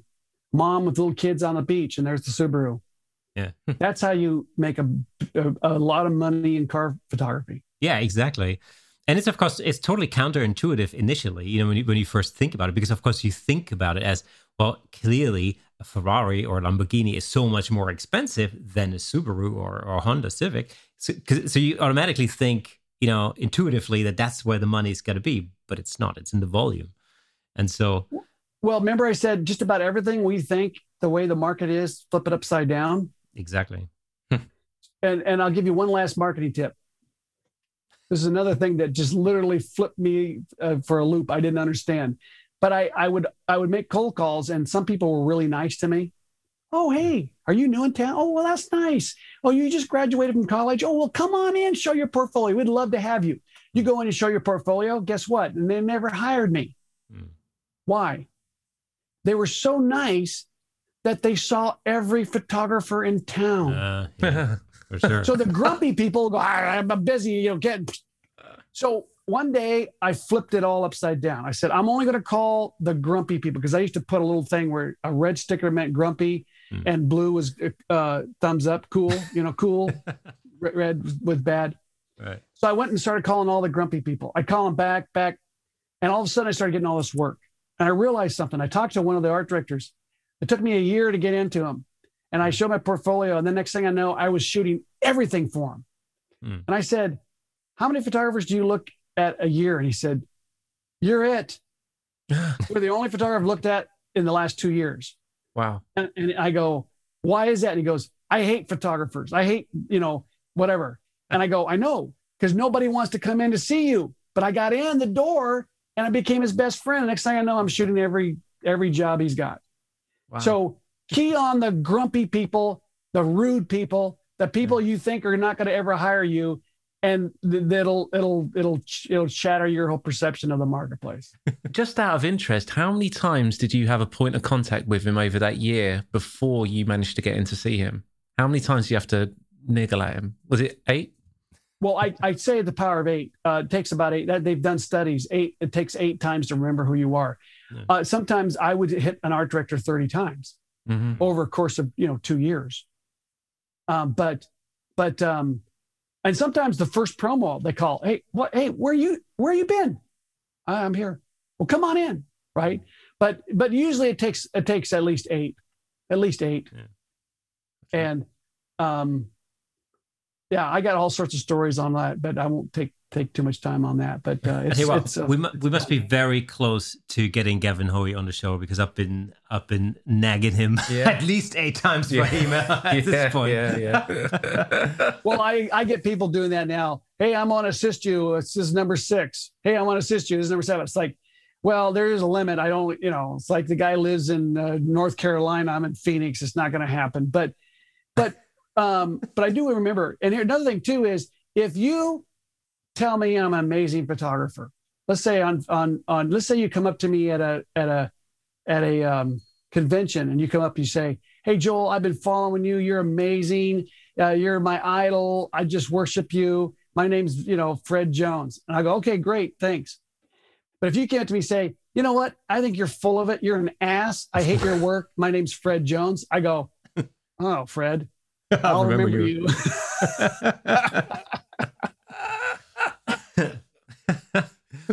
That's it. Oh, Love it.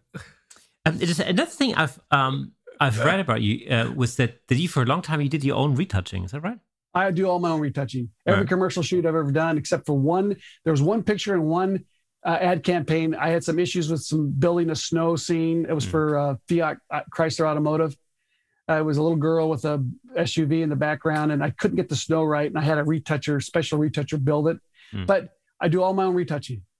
Is that is that something? Um, is that something you've you've always done? I mean, even even before the sort of transition from film to uh, digital, or is that something that actually comes from you know the days of shooting film and working in the in the dark room? Uh, yeah, I think it's having control over everything. I think that mm. I think here's why I say, and I tell my son Ben, learn learn retouching because uh, you can build your portfolio. If you if you are relying on someone else to do something that costs money and time mm-hmm. but if mm-hmm. i do it myself i can sit down do a shoot the next day i have a, a picture in my portfolio mm. i don't have to wait for somebody and i'm creating a signature a joel grimes signature brand yeah. that's consistent and so um, there are some very successful photographers in the high end advertising that don't retouch mm. and that's fine I, I, I'll give you an example. I, I, I, in the early days, I would get uh, uh, an art director call me up and say, "Hey, we would like to hire you to do this shoot." And who's your retoucher? I go, "Oh, me." They go, "Really?" And I go, "Yes." And they go, they they were like kind of like stunned by that. They mm. were, and at first I thought, well, maybe that's not a good thing. I shouldn't say that. And then I had, an, I had an art director call me and he said, um, I have a question. I want you to, I'm looking at this campaign. Um, who does your retouching? And I said, I do. He said, excellent. I'll hire you. He goes, I'm tired of hiring these photographers that really don't know the final end result. They just uh-huh. take a picture, but they're not seeing the big vision of it. And he goes, I want a photographer that does it all the way through to the end. And so then that gave me confidence from then on to just say, I retouch. And I've had jobs where a client, uh, one big, huge campaign, we're talking hundreds of thousands of dollars. They came to me and they said, We have an in house retouching, uh, Photoshop retouching crew. So we just want you to take the pictures. And I said, I'm not your photographer. Mm-hmm. And they go, Oh, no, no, no. You don't understand. This is, I mean, this is big bucks here. I mean, why, I don't understand. Why, why would you? I go, I want to see it all the way through. That's that's the Joel Grimes brand. You're not going to get the Joel Grimes. The images you look on my website, you're not going to get by your team. And they go, okay, they hired me. So I stuck up with my guns and, and I did all the way through. Then I handed the, their, their team the final images and they might have tweaked a few things here and there. But hmm. um, so it doesn't hurt to stick. Because I always say, do you want do you want the images that are on my website? Do you want those images? Is that what you want? Yeah. Well, get the Joel Grimes all the way through. Yeah. And I'm colorblind. I don't see green. Oh, really? Or yeah, reds. Reds are really tough for me too. Actually, all colors, pinks, purples, they're all a challenge. Yeah. I was doing a campaign for uh, Crown Royal, and their their whole everything's purple. Their whole Right. signature look, all their images are purple, everything. So I did this job, and I was like, oh my gosh, I don't even see purple. so I got to the end, and I I took my red filter and my blue filter, and I just took percentages and went, okay, I have no idea if that's purple. And I sent a JPEG off to the to the art director, and I said, Hmm. here's the final. He goes, hmm, great. Uh, the purple just needs to go a little bit more to the red side. Oh, no problem. Pull the red slider, send it off. Nailed it. Brilliant. no way. Good. No way. I hope he's how not do, listening. If he's how do you get around that, like on a on a on a day to day basis? Is it? I mean, is that something you need to get around at all, or does it in in a? No, my color blindness is the greatest asset I possess as an artist. It's a it's a separating. It drives me down a path that's unique to me. So I I say if you have something that's like you say, uh, you know, I was born with, you know, I don't know, I don't, whatever. You were dropped on your head when you were two years old. Whatever it is, you're six foot eight, you're four foot eight, or you know, you're whatever it is. There's something about you that's unique. That's your greatest asset. It's not a handicap. There's no such thing as handicap. I mean, it, it- it's going to drive you if you're if you're you know in a wheelchair maybe you do still life photography i don't know and you Mm. become the greatest watch photographer that the planet's ever known you know Yeah. Uh, I, I, it's going to whoever you are is going to drive you down a path. That stick with that path. Stick with that uniqueness. So you look at my images. There there's a certain look to those images. Mhm. because Yeah. i'm colorblind and i'm selling that look. I get more people going how do i do this uh this uh gradient? How do you do the joel grimes gradient? You know how i found out? You know what's so funny? I was doing my thing. I was just uh, this is okay 10 15 years or whatever 12 years ago i don't know i was doing my thing and i was just putting stuff on flickr and i didn't you know i didn't there was back then there wasn't the social media we have today but i was just putting Mhm. stuff out and i somehow I found uh, a blo- uh, I was on a blog or something. It was Scott Kelby doing how to di- get the Joel Grimes Grady or you know signature or whatever, get that look in Photoshop. I never knew Scott at that time, and I'm I, I my jaw hit the floor, going. Mm. Here's Scott Kelby, the number one educator and probably in photography at the time, trying to go and tell people how to do Joel Grimes's thing, right? Mm. I didn't know. I didn't even know they knew who I was. I didn't know I existed, right in in the marketplace. And somehow I started infiltrating the marketplace, Mm. and it wasn't long before I was hired with uh, Scott and be one of their instructors. But it was like I, it, it- taught me something because I was so nervous about my retouching. I was thinking, oh, I don't know, people are going to think I'm whacked. The opposite happened. They wanted to copy me Mm. because I was so unique in the way I, my images looked. So that'll tell you just stick with what you do and what you love and just do it. And then people will go, I want to be like that. I want to be like that photographer. It's amazing. Yeah, phenomenal, Uh, seriously amazing. incredible. You know, it's just these are life lessons. These aren't just you know photography lessons here. These are things you should just live by, as far as I'm concerned. I hope so. Uh, in fact, I was uh, approached by a publisher to do a book, a how-to book on photography, and I said, "Mm, "I'll do one on how to be an artist." And they go, "That'll never sell." I go, "Okay, then let's not do anything." They want me on lighting, you know, every little thing. No, how to be an artist or marketing. I said, uh, "How to be an artist or do one on marketing." Those are the two books I'll do. Yeah. Yeah. Because you've got you've got a course on your um on the on the Joel Grimes um Academy website that is it's it's something like how to be an artist or something like that. Yeah, I've, the I've never complete seen it. in the complete pack. I have the Yeah. artist, the craft, That's right. uh, the business, whatever. Yeah. So the artist is like four or five hours of just, or whatever it is, of just talking about how to be an artist, and then the business is like I don't know six seven hours of training. It's it's those kind of things that are going to get you to the top, not how to set your camera up and put a light on Yeah. a light stand. There's Yes. a million trainings and YouTube videos on how to do all of that. Right. Yeah.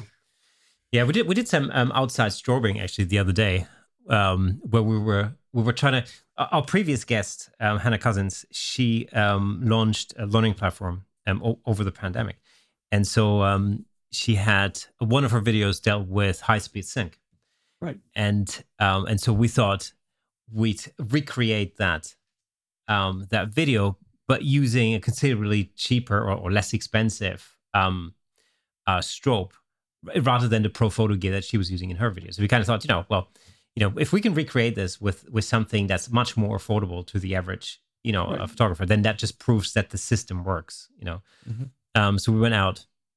We have some moors not too far from from where I live, um, which is where we seem to be spending a lot of time taking photos. It's annoying because it's cold and wet there Yeah, always. freezing. But we went out, uh, you know, with um, with our little strobe and uh, and recreated the photo. And I have to say, the end result was phenomenal. It's awesome. Yeah, it was really. I mean, you know, um, all of you people out there listening uh, or or watching this right now, you would have already seen the result if you were watching episode fifty four. Is that what it was? Yeah, go with that. Cool. So that gives you an incentive. Um, if, if you look at the card up there in the in the top left or top right of the screen, you'll see a link back to that video. I guess that's what we can do that, right? Yeah, Yeah. Let's say we can. Why not? Anyway, so but it just proves the point that you know that uh, you know gear isn't the be all and end all. It's it's really you know the, the technique that really counts. That was a fun thing. It was great fun. Yeah. really Yeah, good I fun. do. I, I I do high speed sync all the time. It's lo- I love it. Mm. And then I also do not only high speed sync. I I do the same concept. Only I use ND filters. ND Yes. filters I used for years. Then high speed sync came along, and then I'm using ND filters more now because um, the new cameras like the Canon EOS R um, is uh, the the the, the um, it's, it's mirrorless. So it's you- you're looking at a compensated video uh, screen of the image. So it compensates the six stop ND filter. So you're not looking through a like a black, you know, camera. In the old days, the single lens reflexes, you're looking through uh, the optical. Yeah. Um, this is you know digital uh, rendering of the image. So it makes it a lot easier for you to use a six stop ND filter in the field. And a Hmm. six stop or a uh, ND filters give you about two stops more overall power to your subject than high speed sync. High speed sync has a limit because it's pulsating in the strobe. Yeah. So there's high speed sync's great, but there's in Arizona, it's contrasty out here. Yeah, and it's like, you know, it's the worst case scenario. So often I have to, I just did a workshop this last week where I did that for everyone. I showed them high speed sync. Then I said, okay, let's do the ND scenario. Let me see what else we can get with this. And so it's kind of fun Yeah. to go through those those problem solving things. Because we're we Yeah. were we're often talking Yeah. about overpowering the sun, and you know, living here in uh, not so sunny England, you often wonder what sun. There's no sun to overpower. That's right. No, I wish I could trade with you for a while because I love the softness of of of areas like England. When I go there, I'm like, oh my gosh, I could shoot every day here. Yeah. And and the desert after the sun goes up, it's you got to wait till the sun starts to set before you can start shooting again. Yeah. It's just too harsh. Mhm. Yeah, it's Yeah. you know, and I love deserts. I- I've always been you know fascinated by deserts. In fact, you're the second Arizonian we've had on the show. Because Joanie Simon Oh, that's right. Yeah. um, is from Yeah. Phoenix as well, I believe. Yeah, food photographer. Nice. Um, so yeah, she kind of she said the same thing. It's it's hard, you know. It's it's hard to to shoot under those conditions. Yeah. Um, yeah. I mean, we, we sort of have the opposite problem here in a way. Is that you know it's by and large it's overcast. It's overcast skies, which of course is great for a lot of things. Um, it but builds drama. You can build drama uh, with the, with uh, yes, especially if you strobe something and then you get the, the background dark enough and then the clouds start to have texture in it. And I tell you what it. happened was Yeah. when, when we went out on the moors um, to do this, you know, high speed sync shoot. Um, you know, we exposed for the sky. The sky was actually we were there sort of late in the afternoon when the the, the sun was starting to come down, um, and uh, and the sky looked great actually, um, and it was we had just finished packing up all the gear and we were just carrying it all to the car. That the sky just turned into the most amazing purple, pink, Wow. Yeah. you know, Lila, It was incredible, and like you know, I looked around at you, didn't I? And I said, yeah, "We're not past setting up again." yeah, because I was, I was, literally, I was ready. I was like, right, we're going back. We're going back. We're going to do this whole thing again with that sky. but of course, you know, by the time we would have gotten our gear out Yeah. again, it would have been gone. So, and it, it Yeah. was cold that day. It was cold, It's and when, freezing. when we out all day as well doing something Yeah, else. Yeah, yeah, it Yeah, no. I, I, that's happened to me many times where you you turn you you tear down just a little too early, and you're like Mm. kicking yourself, going. Yeah. Uh, but you're when you're cold and your fingers can't work, and you know, Yeah. yeah, it's like, uh, um, yeah, but um, you know, and immediately I was thinking, oh, there's this new sky replacement function in Photoshop. that's Uh, right. yeah, but I got to keep it real on this one for sure. so, have you got Oh, any good. plans? Um, I mean, uh, of course, we're talking post post pandemic. Um, have you got any plans on coming over to Europe anytime soon? Um, we had a a workshop that we were supposed to do last year that's been set up for a long time in Switzerland. Mm. Um, the um, it got canceled twice. We bumped it twice, and uh, who knows if we'll, we got the tickets still waiting there, and we've already paid for the tickets. Mm. Um, I think um, United or whatever just giving us a couple years um, uh, to re- redeem those if we if we have to. But um, no no um, no trips. Um, you know, I've I've done a couple things in the UK, and um, the thing about the you know the uh, the British, they they don't sign up till the last minute. So, you know, we're, we're like, uh, we're heading over there, and the people that are hosting, like, uh, there's only about half full here. Yeah. And then when I get on a plane, get there, it fills up. It's like they all wait till the last minute. So I don't know what that is with your culture over there, but um, you know, uh, but yeah, it's it's uh, uh, to be honest with you, I have um, even before the pandemic, I had put 2020 on hold for Mhm. live events. I had, uh, I usually do 45 speaking events a year. I think I had four scheduled, and then the pandemic came along, and so Mm. it wasn't a hit to me at all, really. Um, we just had a couple things. One I just did last week, which was the uh, an event down in Tucson with Roberto Valenzuela. Uh, we had four instructors, and it was at a dude ranch, cowboys, and all that. Um, but um, I'm trying to avoid um, live workshops, not because of a, the the pandemic thing, only because I was getting completely burnt out. I was Right. Literally going. I get off the plane. I have one day at home. I'm take off again. Mm. And I do. Sometimes I'd be gone for six weeks straight from my house. Wow. One year I was gone 300 days total from my house. But I average, and I've averaged at least 200 to 230 days for the last probably 30 years. I've been gone from my house. Mm. I'm always gone. And, you know, after a life of that, I'm just starting to think, you know, I'm starting to get worn out. Yeah. Yeah. I know it sounds weird because I'm Mr. Gung Ho, 100 miles an hour, but it's almost like my wife and I are taking bike rides. You know, we're just going on hikes. We're doing stuff that I haven't done in years because, like, maybe play my guitar. In fact, I just bought this little Spark. Have you ever seen a little Spark? It's a little amp that you plug ah, in. Yes. Okay. Yeah. Yeah. Yeah. Yeah, I just bought it. Came yesterday. I'm gonna Cool. I'm gonna start playing my guitar again.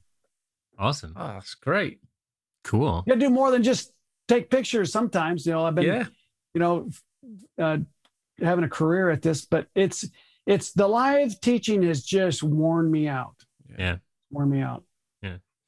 And you got to do other th- you got to do other things to be able to appreciate Yep. the thing that you uh, quote unquote love most, you know, or do most, or whatever it might, or you make your living from. If you don't do those other things, you got you lose total perspective and comparison as to Well, why think- you love think- this. Think about this. Um, I got a client scenario, so I'm got people standing over me. I'm doing a client shoot. Then I'm teaching. Hmm. I mean, when you add up all in one year, how much time I shoot with me by myself, or just with a one assistant and a model, Yeah. that's like nothing. Hmm. It's always a group, cameras in my face. I got. It's like I, I just I've got ten years of teaching. I'm just I need a I need a break. I just want to go out and shoot pictures, not have to teach or have a group in front of me. Yeah. So do you, do you finding uh, are, you, are you finding that you're um are you sort of going back to uh to shooting landscapes um at all? Uh, I love landscapes, but you got to get up really early. That's one thing.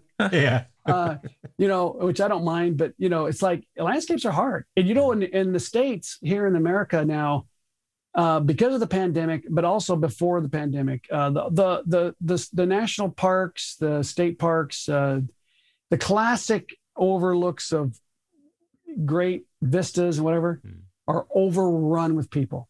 Yeah, that's true.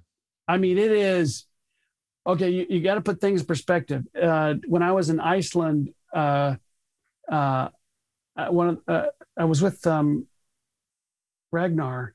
Uh, what's his name? I'm drawing a blank. Anyways, he was saying that they used to take a group out and they'd go to this lake waterfall, and there'd be four people.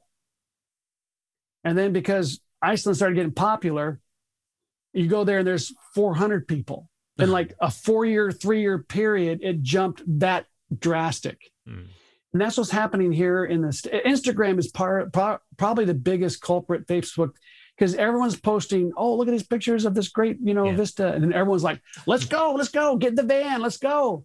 And um, these vistas are now overrun. There's there's uh, pictures of this arch in Utah that is famous. I've never been there actually, but um, it's just about you know a quarter mile hike, so it's not very far off the main road. But uh, photographers have done it, and and um, there's a photographer who take takes a picture of all the photographers. There's like they're they're they're all literally on top of each other trying to get the sunrise of this Yeah. light coming through the, this arch, and that's what we've come to now here in the states. And it's like the only way you get around that is you got to hike about four miles off the road, Hmm.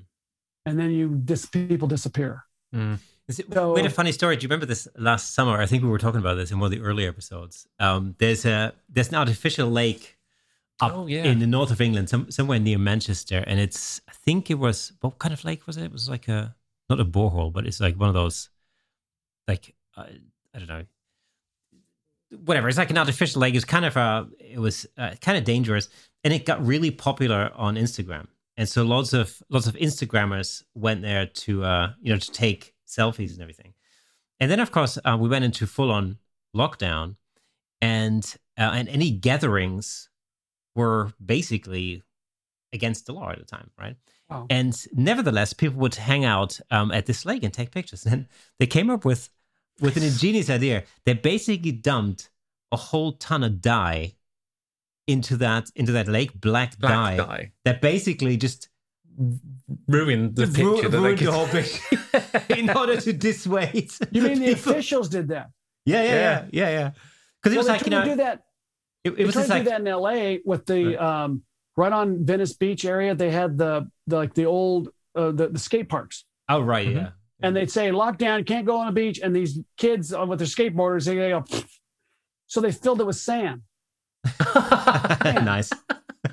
and then all the kids rebelled, and they all dug it all out, got the sand out, and started going again. It's like I don't know. These officials, these politicians are just a bunch of crazy people. You know, Yeah. I don't know. It's, just- it's one of those funny stories. I mean, what, what an idea, you know? Um, Yeah. I mean, you could you could like think, okay, well, maybe they build a fence or whatever, you know? No, they just dump a whole bunch of and, black and- dye and just like- kill all the fish. No problems. Kill all the fish. I yeah, no, I, I don't think there was. It was like one of these. Maybe it was like a. Did they?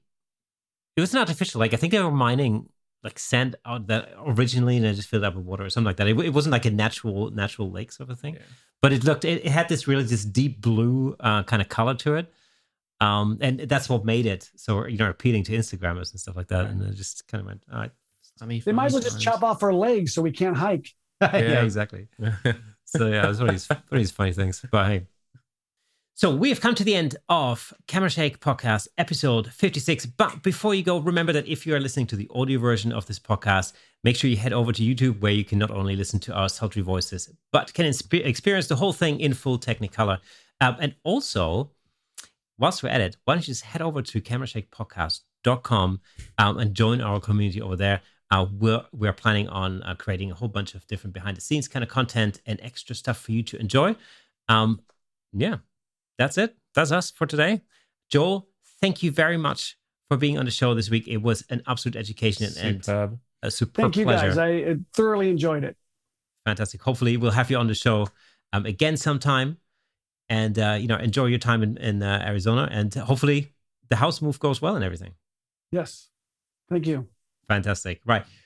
See you all next Thursday.